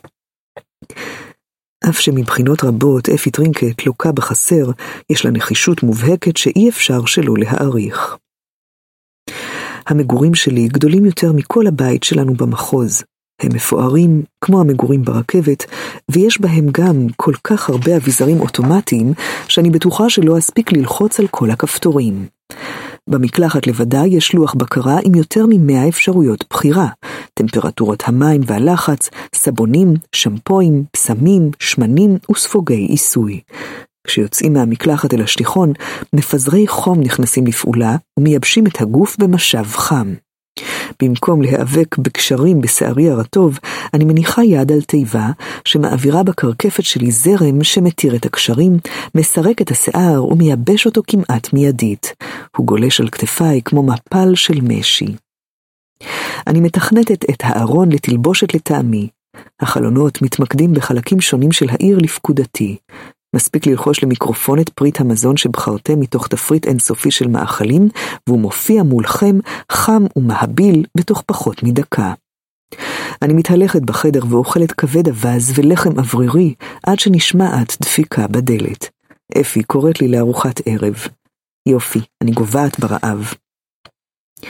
כשאנחנו נכנסות לחדר האוכל, אנחנו מוצאות את פיתה, סינה ופורשיה עומדים במרפסת המשקיפה אל הקפיטול. אני שמחה לראות את הסטייליסטים, בעיקר אחרי שאני שומעת שגם היימיטץ' הצטרף אלינו. ארוחה שרק אפי והיימיטץ' מפקחים עליה נועדה להסתיים באסון. וחוץ מזה, העיקר בארוחת הערב הזאת אינו המזון, אלא תכנון אסטרטגי, וסינה ופורשיה כבר הוכיחו את ערכם. בחור צעיר ודומם, לבוש טוניקה לבנה, מציע לכולנו כוסות יין ארוכות צוואר. אני חושבת לסרב, אבל מעולם לא שתיתי יין פרט לתרופות הביתיות שאמא הכינה לנו נגד שיעול, ומתי כבר אזכה בהזדמנות לנסות זאת שוב? אני לוגמת לגימה קטנה מהנוזל בעל הטעם העז היבש, וחושבת בליבי שכמה כפיות דבש בהחלט היו מועילות לו. היימטץ' מגיע בדיוק כשמגישים את ארוחת הערב. נראה שהוא עבר אצל סטייליסט משלו, כי הוא נקי ומטופח, ופיקח יותר משראיתי אותו מעולם. הוא לא דוחה את ההצעה ליין, אבל כשמתחיל לאכול מהמרק שמולו, אני קולטת שמעולם לא ראיתי אותו אוכל. אולי הוא באמת התעשת מספיק כדי לעזור לנו. נראה שיש לסינה ולפורשיה השפעה מרגיעה על היימטץ' ועל אפי. לפחות הם משוחחים בתרבותיות, ושניהם מהללים את מופע הפתיחה של הסטייליסטים שלנו. בעודם מפטפטים אני מתרכזת בארוחה, מרק פטריות, ירק מריר עם עגבניות שגודלן כאפונים, צלי בקר נע פרוס לפרוסות דקות כנייר, אטריות ברוטב ירוק, גבינה שנמסה על הלשון מוגשת עם ענבים כחולים מתוקים. המשרתים, כולם אנשים צעירים לבושים בטוניקות לבנות כמו הבחור שמזג את היין, מסתובבים בדממה סביב השולחן ודואגים למלא את הצלחות והכוסות. בערך במחצית כוס היין הראש שלי מתחיל להתערפל, ואני עוברת לשתות מים. התחושה לא מוצאת חן בעיניי, ואני מקווה שתתפוגג במהרה. לתעלומה בעיניי כיצד מסוגל היימיטץ' להסתובב ככה כל הזמן. אני מנסה להתמקד בשיחה שעוסקת כעת בתלבושות שנלבש במהלך הראיונות. אחת המגישות מניחה על השולחן עוגה מדהימה ומדליקה אותה בזריזות. העוגה בוערת, והלהבות מבליחות סביב שוליה ולבסוף כבות. לרגע אני מבולבלת. איך היא בוערת? זה אלכוהול? אני שואלת, ומרימה מבט אל הנערה המגישה. זה הדבר האחרון שאני רואה. היי, אני מכירה אותך. אני לא מצליחה לשייך את פניה של הנערה לשם או לתקופה, אבל אני משוכנעת בזה. השיער האדמוני הכהה, תווי הפנים המרשימים, האור הלבן כחרסינה. אבל בעודי מבטאת את המילים, הבטן שלי מתכווצת מחרדה ומאשמה למראיה, וגם אם אני לא מצליחה להיזכר, אני בטוחה שהיא קשורה בזיכרון לא נעים כלשהו. הבעת האימה שעולה על פניה רק מוסיפה לתחושת הבלבול והאי שקט שלי. היא ממהרת לטלטל את ראשה בהכחשה ומתרחקת בחיפזון מהשולחן. כשאני משיבה מבט, ארבעת המבוגרים מביטים בי בעיני נץ. אל תהיי מצחיקה, קטניס, למה שתכירי אבוקס? פולטת אפי ברוגז. איזו מחשבה מגוחכת. מה זה אבוקס? אני שואלת בטיפשותי. מישהו שביצע פשע, כורתים להם את הלשון כדי שלא יוכלו לדבר, אומר היימיטץ'. סביר להניח שהיא הייתה מעורבת במעשה בגידה כלשהו, לא סביר שאת מכירה אותה. וגם אם כן, את לא אמורה לדבר איתם אלא כדי לתת פקודה, אומרת אפי. אם כי את כמובן לא באמת מכירה אותה. אבל אני כן מכירה אותה, ועכשיו שהיימיטץ' הזכיר את המילה בגידה, אני נזכרת מאיפה. מורת הרוח שהם מפגינים עזה כל כך שלעולם לא הייתי יכולה להודות בזה. לא, אני מניחה שלא, פשוט... אני מגמגמת, והיין לא עוזר. פיתה נוקש באצבעותיו. דלי קארטרייט, אותה היא מזכירה. גם לי נראתה מוכרת, ואז קלטתי שהיא נראית בדיוק כמו דלי. דלי קארטרייט היא נערה מסורבלת עם פנים חיוורות ושיער צהבהב, שדומה למגישה שלנו כמו שחיפושית דומה לפרפר. כמו כן היא אולי האדם הידידותי ביותר בעולם, היא מחייכת ללא הפסקה אל כל אדם בבית הספר, אפילו אליי. את הנערה עם השיער האדום לא ראיתי מחייכת אפילו פעם אחת, אבל אני אסירה תודה על דבריו של פיתה, ומיד קופצת על המציאה. זהו, עליה חשבתי, כנראה בגלל השיער, אני אומרת.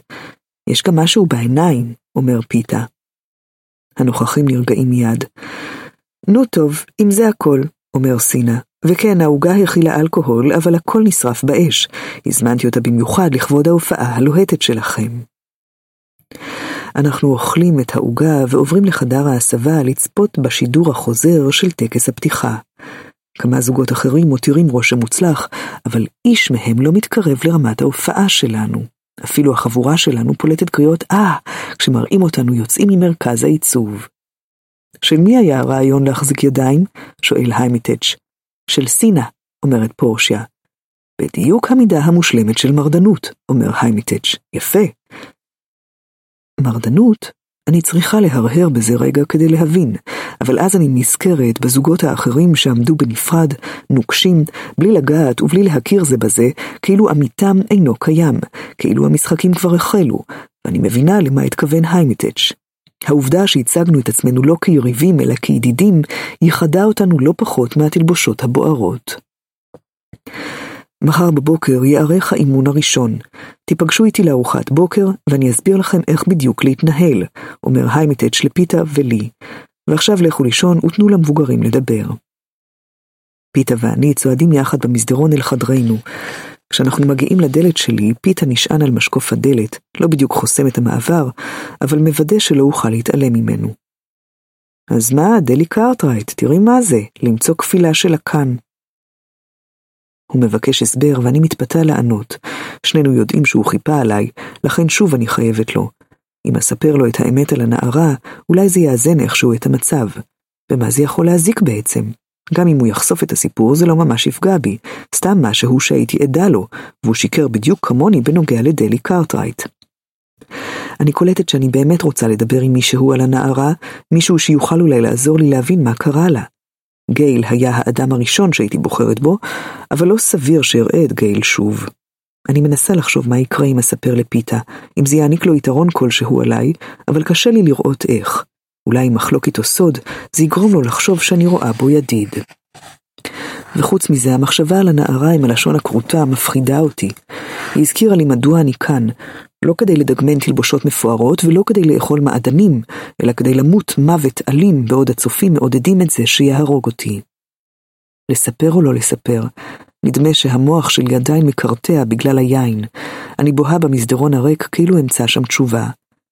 פיתה קולט שאני מהססת. כבר יצא לך לעלות לגג? אני מנידה בראשי לשלילה. סינה לקח אותי, אפשר לראות משם את כל העיר, אבל הרוח קצת רועשת. אני מתרגמת את זה בראש ל"אף אחד לא יוכל לצוטט לנו שם". באמת יש תחושה שאולי אנחנו נמצאים כאן במעקב. פשוט עולים למעלה? בטח, בואי, אומר פיתה. אני הולכת בעקבותיו אל גרם מדרגות המוביל אל הגג. בקצהו יש חדר קטן מכוסה כיפה עם דלת שמובילה החוצה. כשאנחנו יוצאים אל אוויר הערב הקריר, אל הרוח העזה, נשימתי נעתקת למראה הנוף. הקפיטול מנצנצת כמו שדה גחליליות רחב ידיים. במחוז 12 יש הפסקות חשמל כל הזמן, והחשמל מחובר בדרך כלל רק שעות ספורות בכל יום. ערבים רבים אנחנו מעבירים לאור נרות. אפשר לסמוך על חיבור החשמל רק כשמשדרים בטלוויזיה את המשחקים או מסר חשוב מטעם הממשל, שידורים שחובה לצפות בהם. אבל כאן אין מחסור בחשמל, אף פעם. פיתה ואני ניגשים למעקה שבשולי הגג. אני מביטה הישר למטה אל הרחוב הומה האדם. אפשר לשמוע מכוניות, פה ושם צעקה, וכל דינדון מתכתי משונה. בשעה הזאת במחוז 12 כולם כבר מתכוננים לשינה. שאלתי את צינה למה נותנים לנו לעלות לכאן, אם הם לא חוששים שמיועדים עלולים לקפוץ מהגג, אומר פיתה. מה הוא אמר, אני שואלת? אי אפשר לקפוץ, אומר פיתה. הוא מושיט יד אל החלל הריק לכאורה, נשמע קול זמזום חד, והוא מושך את ידו בחיפזון. יש פה סוג כלשהו של שדה חשמלי שזורק אותך בחזרה לגג. תמיד דואגים לשלומנו, אני אומרת. אף שסינה הראה לפיתה את הגג, אני תוהה אם אנחנו אמורים להימצא כאן בשעה מאוחרת כל כך ולבדנו. מעולם לא ראיתי מיועדים על הגג של מרכז האימונים, אבל אי אפשר להסיק מכך שלא מצלמים אותנו. אתה חושב שהם צופים בנו? אולי, הוא מודה. בואי נלך לגן. מעברה האחר של הכיפה נשתל גן עם ערוגות פרחים ועצים בעציצים. על הענפים תלויים מאות פעמוני רוח, מקור הדינדון ששמעתי. כאן בגן, בלילה שהרוח חזקה בו כל כך, די בכך כדי להבליע את דבריהם של שני אנשים שאינם רוצים להישמע. פיתה מביט בי בציפייה. אני מעמידה פנים כבוחנת את אחד הפרחים. יצאנו לצוד ביער יום אחד, ישבנו במסתור, חיכינו לחיות, אני לוחשת. את ואבא שלך? הוא משיב בלחישה. לא, הידיד שלי גייל. פתאום כל הציפורים הפסיקו לשיר בבת אחת, כולן מלבד אחת, כאילו מדובר בקריאת אזהרה, ואז ראינו אותה. אני בטוחה שזאת הייתה אותה נערה. היה איתה נער, הם היו לבושים סחבות, היו להם עיגולים שחורים מתחת לעיניים מחוסר שינה, הם רצו כאילו החיים שלהם תלויים בזה, אני אומרת.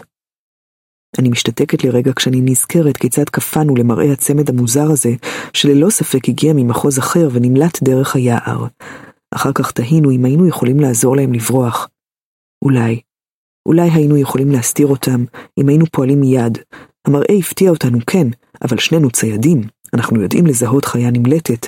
ידענו שהם בצרות ברגע שראינו אותם, אבל רק צפינו בהם. הרחפת הופיעה כאילו משום מקום. אני ממשיכה בסיפור. כלומר, רגע אחד השמיים ריקים, ופתאום משם. היא לא השמיעה שום צליל, אבל הם הבחינו בה. רשת צנחה על הנערה, ונשאה אותה מעלה מהר מאוד, מהר כמו מעלית. בנער פגעו בחנית כלשהי, היא הייתה מחוברת לכבל והם גררו גם אותו למעלה, אבל אני בטוחה שהוא היה מת. שמעתי את הנערה צורחת פעם אחת, אני חושבת שהיא קראה בשמו של הנער. ואז הרחפת הסתלקה, נעלמה כאילו נבלעה בחלל האוויר, והציפורים חזרו לשיר כאילו דבר לא קרה. הם ראו אתכם? שואל פיתה. אני לא יודעת, הסתתרנו מתחת למדף סלע, אני משיבה. אבל אני כן יודעת. לרגע אחד אחרי קריאת הציפור, אבל לפני הרחפת, הנערה ראתה אותנו. היא הביטה בי ישירות וקראה לעזרה, אבל לא גייל ולא אני הגבנו. את רועדת, אומר פיתה. הרוח והסיפור שאבו מגופי כל טיפה של חמימות, הצרחה של נערה, האם זאת הייתה הצרחה האחרונה שלה? פיתה מסיר את המעיל שלו וחורך אותו סביב כתפיי. אני מתחילה לסגת, אבל אז מוותרת ומשלימה לעת עתה גם עם המעיל וגם עם המחווה האדיבה. זה מה שידידה הייתה עושה, נכון? הם הגיעו מכאן? הוא שואל וסוגר כפתור לצווארי. אני מהנהנת. היה בהם משהו מגינוני הקפיטול, בנער ובנערה. לאן נראה לך שהם ברחו? הוא שואל. אני לא יודעת, אני אומרת. מחוז 12 הוא פחות או יותר התחנה האחרונה, מעבר לנו ישנה רק שממה, אם לא מביאים בחשבון את חורבות מחוז 13 שעדיין מעלות עשן מהפצצות הרעילות. מפעם לפעם מראים אותו בטלוויזיה רק כתזכורת. וגם לא למה הם עזבו את הקפיטול. היימיטץ' כינה את האבוקסים בוגדים. בוגדים במי? ברור שבקפיטול אין אפשרות אחרת, אבל היה להם כאן כל מה שרק ירצו, שום סיבה למרוד. אני הייתי בורח מכאן, פולט פיתה, ואז הוא מעיף מבט מתוח סביבו. הוא אמר זאת בקול רם דיו להישמע מעל לדנדוני פעמוני הרוח. הוא צוחק. הייתי חוזר הביתה ברגע זה אם היו מרשים לי, אבל חייבים להודות, האוכל מעולה. הוא טשטש עקבות. אם זה כל מה שהייתם שומעים, זה היה נשמע לכם כמו מיועד מפוחד, לא כמו מישהו שמטיל ספק בטוב המוחלט של הקפיטול. מתחיל להיות קריר, כדאי שניכנס, הוא אומר. בתוך הכיפה מואר וחמים. הוא ממשיך בנימת שיחה. הידיד שלך גייל הוא זה שלקח את אחותך באסיף? כן, אתה מכיר אותו? אני שואלת. לא ממש, שמעתי נערות מדברות עליו הרבה. חשבתי שהוא בן דוד שלך או משהו, אתם מסתובבים הרבה יחד, הוא אומר. לא, אנחנו לא קרובי משפחה, אני אומרת. פיתה מהנהן בהבעה לא ברורה. הוא בא להיפרד ממך לשלום? כן, אני אומרת ובוחנת אותו במבט חד. גם אבא שלך בא, הוא הביא לי עוגיות. פיתה מרים גבות כאילו בהפתעה, אבל אחרי שראיתי אותו משקר בכישרון כזה, זה לא ממש משכנע אותי. באמת? טוב, הוא מחבב אותך ואת אחותך. אני חושב שהוא היה שמח לבת במקום בית מלא בנים. המחשבה שאולי דנו בי כבדרך אגב סביב שולחן ארוחת הערב בביתו של פיתה, ליד האח, מפתיעה אותי. אמא שלו ודאי לא נמצאה בחדר באותה העת. הוא הכיר את אמא שלך כשהם היו ילדים, אומר פיתה. הפתעה נוספת, אבל ככל הנראה אמת. אה כן, היא גדלה בעיר, אני אומרת. לא נראה לי מנומס לציין שהיא מעולם לא הזכירה את הרופא, מלבד כששיבחה את הלחם שלו. הגענו לדלת החדר שלי, אני מחזירה לו את המעיל. טוב, להתראות בבוקר. להתראות, הוא אומר, וממשיך ללכת במסדרון. כשאני פותחת את הדלת, אני מגלה את הנערה האדמונית אוספת את בגד הגוף שלי ואת המגפיים שלי שהשארתי על הרצפה לפני המקלחת. אני רוצה להתנצל על כך שאולי סיבכתי אותה בצרות קודם, אבל אני נזכרת שאני לא אמורה לפנות אליה אלא למתן פקודה. אה, מצטערת, אני אומרת. הייתי אמורה להחזיר אותם לסינה. אני מצטערת. את יכולה להביא לו אותם? היא מתחמקת ממבטי, מהנהנת קצרות ויוצאת מהפתח. התכוונתי להתנצל על ארוחת הערב, אבל אני יודעת שיש להתנצלות מקור עמוק יותר, שאני מתביישת בכך שלא ניסיתי לעזור לה ביער, שהנחתי לקפיטול להרוג את הנער ולהטיל בה מום מבלי לנקוף אצבע. כמו צפייה במשחקים. אני חולצת את הנעליים בבעיטה ונכנסת אל מתחת לשמיכות בבגדיי. הרעד לא פסק. אולי הנערה לא זוכרת אותי בכלל, אבל אני יודעת שכן. לא שוכחים את פני האדם שהיה התקווה האחרונה. אני מושכת את השמיכות מעל הראש כאילו הן יגוננו עליי מהנערה האדמונית האילמת, אבל אני עדיין מרגישה את עיניה נעוצות בי, חודרות מבעד לקירות ולדלתות ולכלי המיטה. אני תוהה אם היא תהנה לראות אותי מתה. עמוד 81 7 את שנתי טורדים חלומות רעים. פני הנערה האדמונית משולבות בתמונות עקובות מדם ממשחקי רעב קודמים, במראה אמא שלי המכונסת בעצמה, ובפרים כחושה ומבועטת. אני מזדקפת במיטה בצרחה לאבא שלי שיברח כשהמכרה מתפוצץ למיליון רסיסי אור קטלניים.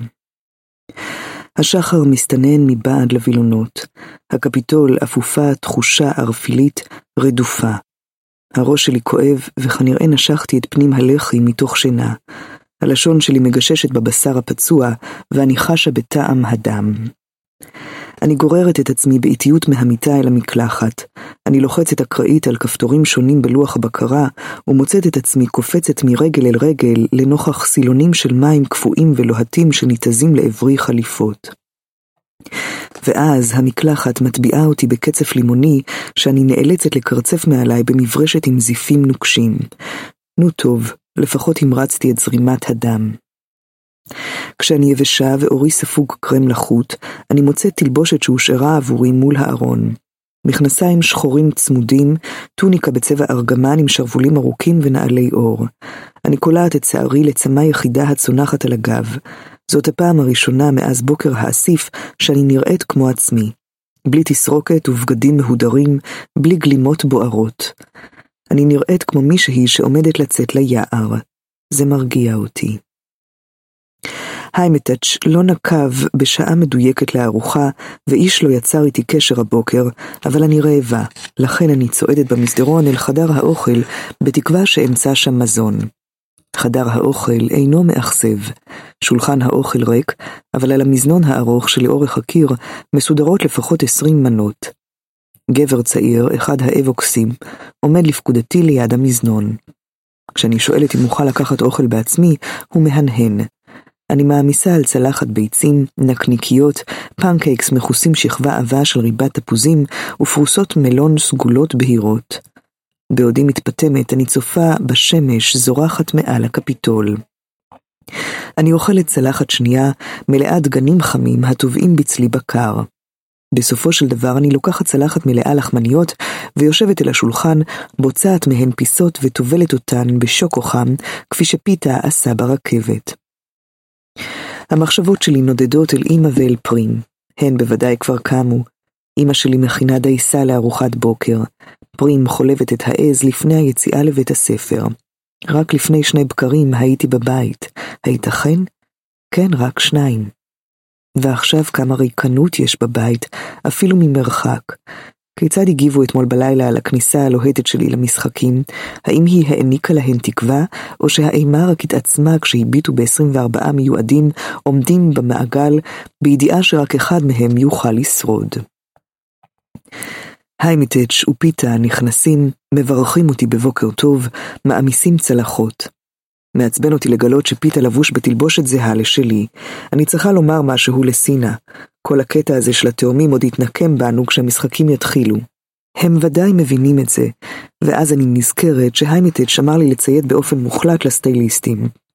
אילו היה מדובר בכל אדם אחר מלבד סינה, הייתי מתפתה להתעלם מהעצה. אבל אחרי ההישג של אתמול בלילה, אין לי סיבות רבות לפקפק בהחלטות שלו. אני מתוחה לקראת האימונים. במשך שלושה ימים כל המיועדים יתאמנו יחד. ביום האחרון, אחר הצהריים, תהיה לכל אחד מאיתנו הזדמנות להופיע בפרטיות בפני קברניטי המשחק. המחשבה על פגישה פנים אל פנים עם המיועדים האחרים מעוררת בי בחילה. אני מסובבת בידי שוב ושוב את הלחמנייה שלקחתי מהסלסילה, אבל התיאבון שלי נעלם. לאחר שהיימיטג' חיסל כמה קערות נזיד, הוא דוחף מעליו את הצלחת באנחה. הוא שולף בקבוקון מהכיס, לוגם לגימה ארוכה, ואז משעים מרפקים על השולחן. טוב, בואו ניגש לעניינים, האימונים. קודם כל, אם אתם מעדיפים, אני אדריך אתכם בנפרד, תחליטו עכשיו. למה שתדריך אותנו בנפרד? אני שואלת. נניח אם יש לך מיומנות סודית שאת לא רוצה שהאחר ידע עליה, אומר היימיטץ'. פיתה ואני מחליפים מבט. אין לי מיומנויות סודיות, הוא אומר, ואני כבר יודע מה המיומנות שלך, נכון? כלומר, אכלתי מהסנאים שלך יותר מפעם אחת. מעולם לא עלה בדעתי שפיתה אכל מהסנאים שצדתי. משום מה, דמיינתי תמיד את האופה מסתלק לקרן זווית ומטגן אותם לעצמו, לא מתוך זללנות, אלא כי משפחות עירוניות אוכלות בדרך כלל בשר יקר מהאטליז, בקר ועוף וסוס. אתה יכול להדריך אותנו יחד, אני אומרת להיימיטץ'. פיתה מהנהן. בסדר, אז תנו לי מושג כללי מה אתם מסוגלים לעשות, אומר היימיטץ'. אני לא מסוגל לעשות שום דבר, אומר פיתה, אלא אם כן אפיית לחם נחשבת. לא, מצטער. קטניס, אני כבר יודע שאת מוכשרת בשימוש בסכין, אומר היימיטץ'. לא ממש, אבל אני יודעת לצוד, אני אומרת, בחץ וקשת. את טובה בזה? שואל היימיטץ'. אני מהרהרת בשאלה. כבר ארבע שנים אני דואגת להאכיל אותנו, לא עניין של מה בכך. אני לא מוצלחת כמו שאבא שלי היה, אבל הוא זכה ביותר תרגול. אני מכוונת יותר טוב מגייל, אבל זכיתי ביותר תרגול. הוא גאון בענייני פחים ומלכודות. אני בסדר, אני אומרת. היא מעולה, אומר פיתה. אבא שלי קונה ממנה סנאים. הוא תמיד מציין שהחיצים שלה לעולם לא פוגעים בגוף, תמיד ישר בעין. בדיוק אותו דבר עם הארנבות שהיא מוכרת לקצב. היא מסוגלת לצוד אפילו צבי. אני מופתעת לחלוטין למשמע פיתה שמתאר את כישוריי. ראשית מעצם העובדה שהבחין בכך, שנית מכך שהוא מהלל אותי. מה אתה עושה? אני שואלת אותו בחשדנות. מה את עושה? אם את רוצה שהוא יעזור לך, הוא צריך לדעת למה את מסוגלת. אל תפחיתי מערך עצמך, אומר פיתה. אני לא יודעת למה, אבל דבריו מעצבנים אותי. ומה לגביך? יצא לי לראות אותך בשוק, אתה מסוגל להרים שק קמח במשקל 50 קילוגרמים? אני אומרת ברוגז. תגיד לו את זה, זה לא שום דבר. כן, ואני בטוח שהזירה תהיה מלאה שקי קמח שאוכל לזרוק על אנשים. זה לא כמו מיומנות בנשק ואת יודעת את זה. הוא משיב באותו להט. הוא מסוגל להתאבק, אני אומרת להיימיטג'. הוא הגיע למקום שני בתחרות בבית הספר בשנה שעברה, אחיו היה במקום הראשון. מה זה יעזור לי? כמה פעמים יצא לך לראות מתחרה הורג מישהו בהיאבקות, אומר פיתה בגועל. תמיד יש קרבות מגע, אם רק תשיג סכין לפחות יהיה לך סיכוי. אם אותי יפתיעו ממערב, אני גמורה. אני יכולה לשמוע את הכעס בקולי. אבל לא יפתיעו אותך, את תתמקמי לך על איזה עץ, תאכלי סנאים חיים ותורידי אנשים אחד-אחד בקשת שלך. את יודעת מה אמא שלי אמרה לי כשהיא באה להיפרד ממני? כאילו כדי לעודד אותי, היא אמרה שאולי השנה יהיה סוף סוף מנצח ממחוז 12. ואז קלטתי שהיא לא מתכוונת אליי, היא מתכוונת אלייך. מתפרץ אליי פיתה. מה פתאום, היא התכוונה אליך, אני אומרת בנפנוף של ביטול. היא אמרה, זאת אחת ששורדת, זאת, אומר פיתה. זה מותיר אותי ללא מילים. אמא שלו באמת אמרה עליי דבר כזה? היא דרגה אותי מעל הבן שלה? אני רואה את הכאב בעיניו של פיתה, ויודעת שהוא לא משקר. פתאום אני נמצאת שוב מאחורי המאפייה ומרגישה בצינת הגשם שזולג על גבי, בקיבתי הריקה. כשאני פותחת את הפה אני נשמעת בת 11, אבל רק כי מישהו עזר לי. העיניים של פיתה מושפלות לרגע אל הלחמנייה שבידו, ואני יודעת שגם הוא זוכר את היום ההוא, אבל הוא רק מושך בכתפיו. אנשים יעזרו לך בזירה, הם יריבו על הזכות לממן אותך. לא יותר מאשר אותך, אני אומרת. פיתה מגלגל עיניים אל היימיטץ'. אין לה מושג איזו השפעה יש לה. הוא חורץ בציפורנו בדפוסי העץ של השולחן ומסרב להביט בי. על מה הוא מדבר? אנשים יעזרו לי? כשגבנו ברעב איש לא עזר לי, איש מלבד פיתה עצמו. ברגע שהייתה לי סחורה להחליף, המצב השתנה. אני סוחרת קשוחה. ואולי לא? איזו השפעה יש לי? שאני חלשה ונזקקת? האם הוא רומז שהשגתי עסקאות טובות כי אנשים ריחמו עליי? אני מנסה לחשוב אם זה נכון. ייתכן שאחדים מהסוחרים היו נדיבים מעט בתמורה שנתנו לי, אבל תמיד ייחסתי את זה להיכרות הארוכה שלהם עם אבא שלי. וחוץ מזה, בשר הציד שלי היה מאיכות מעולה, איש לא ריחם עליי. אני נועצת מבט זועם בלחמניה, משוכנעת שפיתה התכוון להעליב. אחרי כדקה, היימטד שומר, טוב, תשמעו, קטניס, אי אפשר לדעת אם יהיו קשתות וחיצים בזירה, אבל במהלך ההדגמה הפרטית שלך עם קברניטי המשחק, תראי להם מה את יודעת לעשות. עד אז, אל תתעסקי בקשתות. את יודעת להציב מלכודות? כמה מלכודות בסיסיות, אני ממלמלת. ייתכן שתהיה לזה חשיבות מבחינת איסוף מזון, אומר היימיטץ', ופיתה, היא צודקת, לעולם אל תזלזל בחשיבות של כוח פיזי בזירה. לעתים קרובות מאוד, כוח פיזי מטה את הכף לטובתו של שחקן. במרכז האימונים יהיו משקולות, אבל אל תחשוף בפני המיועדים האחרים כמה אתה מסוגל להרים.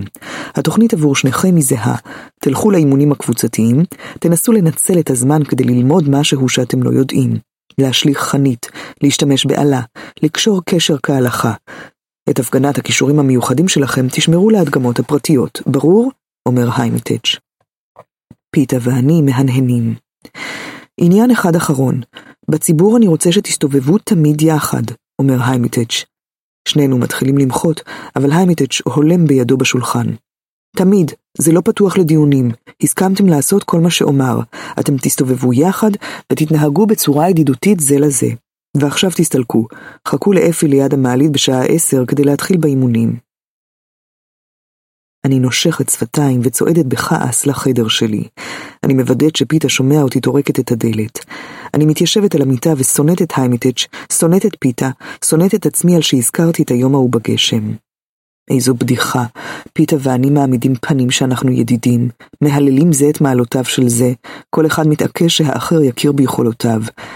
כי למעשה, בשלב מסוים נצטרך להפסיק כבר, ולהשלים עם העובדה שאנחנו אויבים בנפש. הייתי מוכנה להתחיל עם זה ברגע זה, אלמלא ההנחיה המטופשת של היימטץ', שנסתובב יחד באימונים. אני מניחה שזאת אשמתי, אחרי שאמרתי לו שאין צורך שידריך אותנו בנפרד. אבל לא התכוונתי שאני רוצה לעשות הכל עם פיתה. דרך אגב, ברור לכולם שגם הוא לא מעוניין בשותפות הזאת. אני שומעת את קולו של פיתה בראשי. אין לה מושג איזו השפעה יש לה. אין ספק שהוא התכוון להשפיל אותי, נכון? אבל חלק זעיר בתוכי תוהה אם לא היה מדובר במחמאה, אם הוא לא ניסה לטעון שיש בי משהו מושך. משונה לגלות באיזו תשומת לב עקב אחריי לאורך השנים, לדוגמה העניין שלו בציד שלי. ומתברר שגם אני לא הייתי אדישה כפי שחשבתי. הקמח, ההתאבקות, גם אני עקבתי אחר הילד עם כיכרות הלחם, השעה כמעט עשר. אני מצחצחת שיניים ומסדרת את השיער שוב. הכעס עמעם זמנית את המתח שלי לקראת המפגש עם המיועדים האחרים, אבל עכשיו גואה בי שוב החרדה. עד שאני פוגשת את אפי ואת פיתה ליד המעלית, אני קולטת שהתחלתי לחסוס ציפורניים, אני מפסיקה מיד. אולמות האימונים עצמם נמצאים מתחת לפני הקרקע בבניין שלנו. במעליות הללו הנסיעה נמשכת פחות מדקה. הדלתות נפתחות אל אולם ספורט ענקי, מלא כלי נשק ומסלולי מכשולים. השעה עדיין לא עשר, ובכל זאת אנחנו מגיעים אחרונים. המיועדים האחרים כבר נאספו במעגל מתוח. לחולצתו של כל אחד מוצמד ריבוע בד ועליו מספר המחוז שלו. מישהו מצמיד את המספר 12 לגב שלי, ואני סוקרת בזריזות את החדר. פיתה ואני היחידים שלבושים בבגדים זהים. ברגע שאנחנו מצטרפים למעגל, ניגשת אלינו המאמנת הראשית, אישה גבוהה ואתלטית ששמה עטאלה, ומתחילה לפרט את תוכנית האימונים. מומחים מתחומים שונים פזורים בעמדות נפרדות באולם. אנחנו חופשיים לעבור מאזור לאזור על פי בחירה ובהתאם להנחיות המדריכים שלנו. באחדות מהעמדות מלמדים מיומנויות הישרדות, באחרות מיומנויות לחימה. נאסר עלינו לעסוק בתרגילי לחימה עם מיועד אחר. אם נרצה להתאמן עם בן זוג, ישנם במקום סייעים שזה התפקיד שלהם. כשעטלה מתחילה להקריא את רשימת המיומנויות בעמדות השונות, עיניי מרפרפות מעצמן אל המיועדים האחרים. זאת הפעם הראשונה שכולנו נאספנו במקום אחד, בתנאים שווים ובבגדים פשוטים. ליבי כבד בקרבי. כמעט כל הנערים, ולפחות מחצית הנערות, גדולים ממני פיזית, אף שרבים מהמיועדים לא זכו לתזונה נאותה. הדיבה ניכר בעצמות שלהם, בעור, בעיניים השקועות. אני אולי קטנה מטבעי, אבל התושייה של המשפחה שלי העניקה לי יתרון בזירה. אני עומדת זקופה ואולי אני רזה, אבל אני גם חזקה. הבשר והירק מהיער, בשילוב המאמץ הגופני שנדרש להשיגם, העניקו לי גוף בריא משל רוב אלה שאני רואה סביבי. יוצאי דופן הם הנערים מהמחוזות העשירים יותר, המתנדבים, אלה שהואבסו והוכשרו כל חייהם לקראת הרגע הזה. המיועדים ממחוזות אחת, שתיים וארבע הם כאלה בדרך כלל. טכנית, אסור לאמן מיועדים לפני הגעתם לקפיטול, אבל זה קורה בכל שנה. במחוז 12 אנחנו מכנים אותם מיועדי קריירה, או קרייריסטים. המנצח הוא בדרך כלל אחד מהם. נדמה שהיתרון הקל שצברתי לפני הגעתי למרכז האימונים, תלבושת הלהבה שלי מאתמול בלילה, מתפוגג בנוכחות המתחרים האחרים. המיועדים האחרים מקנאים בנו, אבל לא כי היינו מדהימים, אלא כי הסטייליסטים שלנו היו כאלה. עכשיו אני לא רואה דבר מלבד בוז במבטיהם של מיועדי הקריירה. כל אחד מהם שוקל בוודאי 20 עד 40 קילוגרמים יותר ממני. הם מקרינים יהירות ואכזריות. כשעטלה משחררת אותנו, הם פונים הישר לעבר כלי הנשק הקטלניים ביותר באולם, ומשתלטים עליהם בקלילות. אני חושבת לעצמי שמזל שאני רצה מהר. פיתה נוגע בזרועי, ואני קופצת בבהלה. הוא עדיין לצידי בהתאם להנחיות של היימיטץ', הבעת פניו רצינית. מאיפה את רוצה להתחיל? אני מביטה סביב במיועדי הקריירה שעסוקים בלהשוויץ, בניסיון ברור להפחיד את היריבים שלהם, ואז באחרים, הרעבים המגושמים, אלה שעוברים ברעד שיעור ראשון בשימוש בסכין ובגרזן. בוא נקשור קצת קשרים, אני אומרת. צודקת, אומר פיתה. אנחנו פונים אל עמדה פנויה, ונראה שהמדריך שמח על התלמידים. ברור מאוד לעין שהשיעור בקשירת קשרים אינו שיא הפופולריות במשחקי הרעב. כשהוא מגלה שאני מבינה קצת בהטמנת מלכודות, הוא מלמד אותנו איך לבנות מלכודת פשוטה מצוינת, שתותיר מתחרה אנושי משתלשל ברגלו מעץ. אנחנו מתרכזים במיומנות יחידה זאת במשך שעה, עד ששנינו לומדים אותה על בוריה. ואז אנחנו עוברים להסוואה. נראה שפיתה ממש נהנה מהשיעור הזה, כשהוא מורח תערובת של בוץ וחמר ומיצים של גרגירי יער על אורו החיוור, והורג טלאי הסוואה מגבעולים ומעלים. המדריך שאחראי לעמדת ההסוואה מלא התלהבות ממעשה ידיו. אני מכין את העוגות, מתוודה פיתה באוזניי. העוגות? אני שואלת. הייתי מרוכזת בנער ממחוז שתיים, שהשליך חנית הישר אל ליבה של בובת אימונים ממרחק חמישה עשר מטרים. איזה עוגות? בבית, העוגות עם הזיגוג, במאפייה, הוא אומר.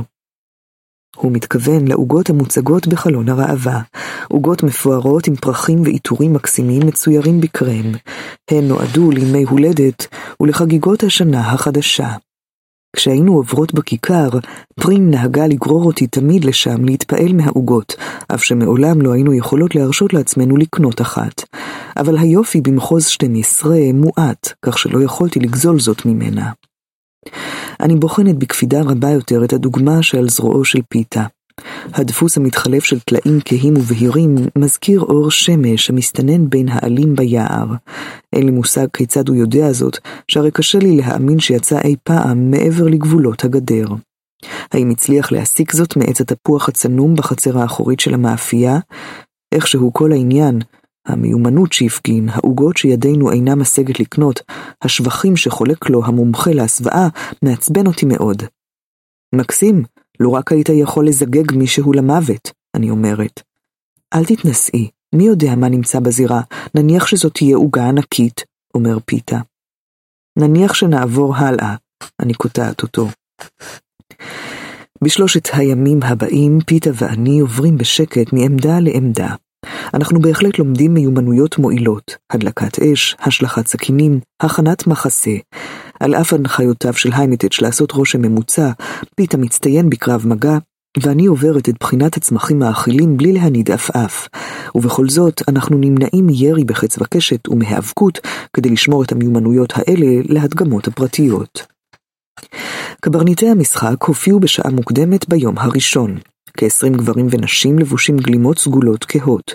הם יושבים על היציעים המקיפים את אולם הספורט, לפעמים משוטטים בינינו כדי לצפות בנו ולרשום הערות, פעמים אחרות אוכלים מהמנות האינסופיות שמוגשות להם ומתעלמים מכולנו.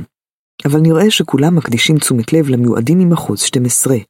כמה פעמים הרמתי ראש וגיליתי מישהו מהם ממוקד בי.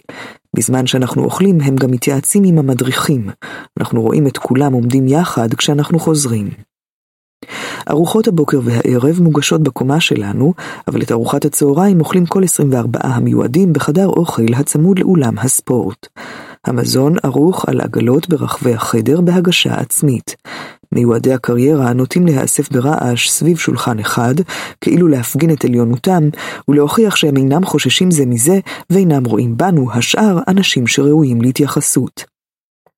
רוב המיועדים האחרים יושבים לבדם כמו כבשים טועים, איש אינו פונה אלינו. פיתה ואני אוכלים יחד, וכיוון שהיימיטץ' ממשיך להציק לנו בעניין, אנחנו מנסים לנהל שיחה ידידותית במהלך הארוחות. לא קל למצוא נושאים לשיחה. דיבורים על הבית מכאיבים מדי, דיבורים על ההווה קשים מנשוא.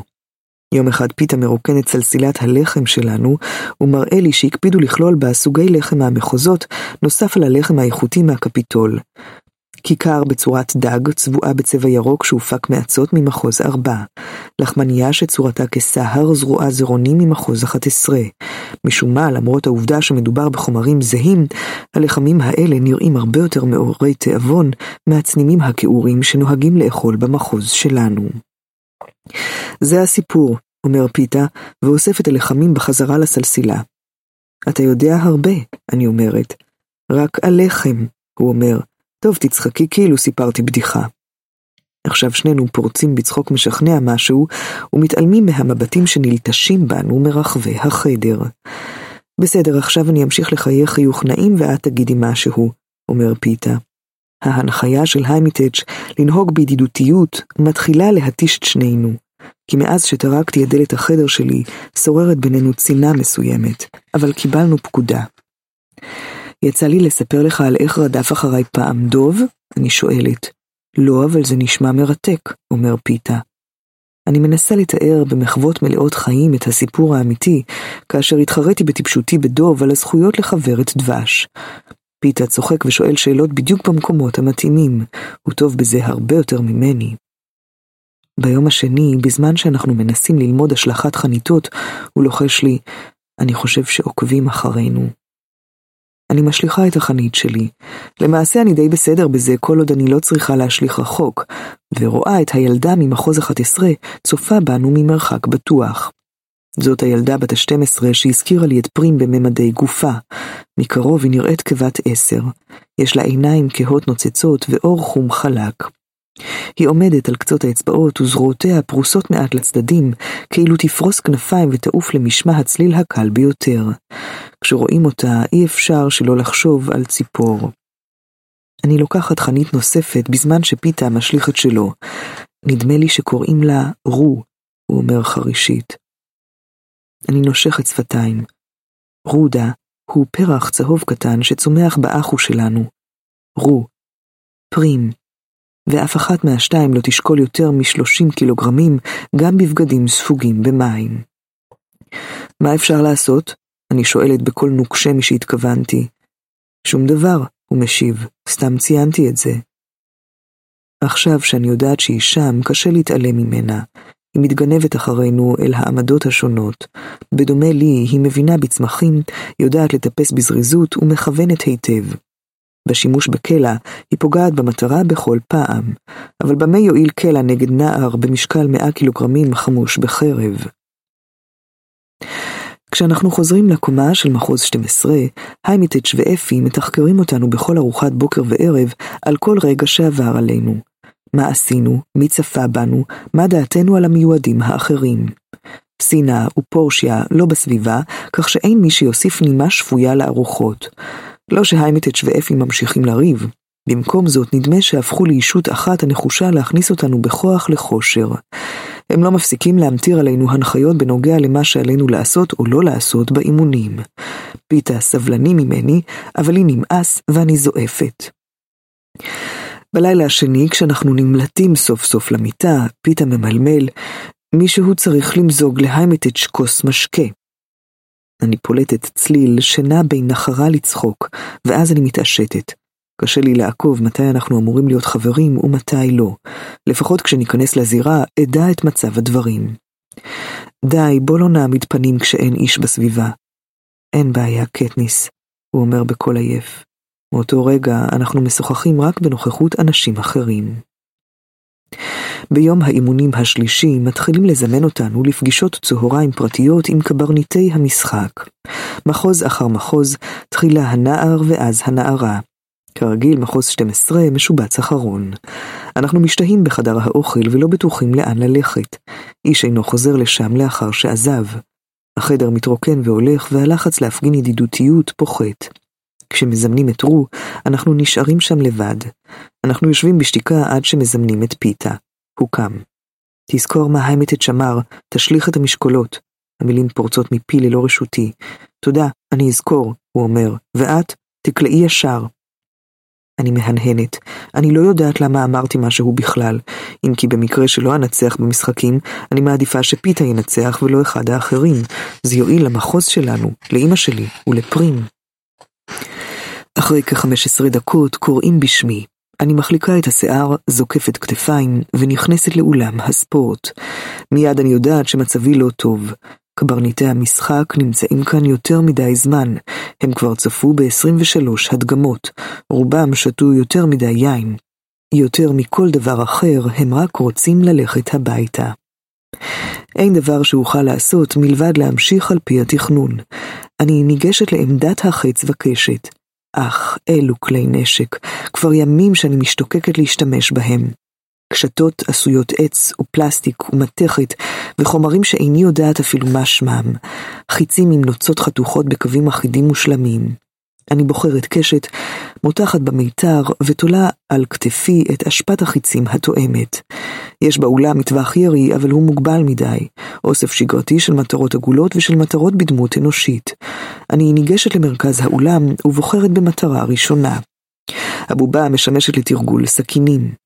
כבר בעודי מושכת לאחור את החץ, אני יודעת שמשהו אינו כשורה.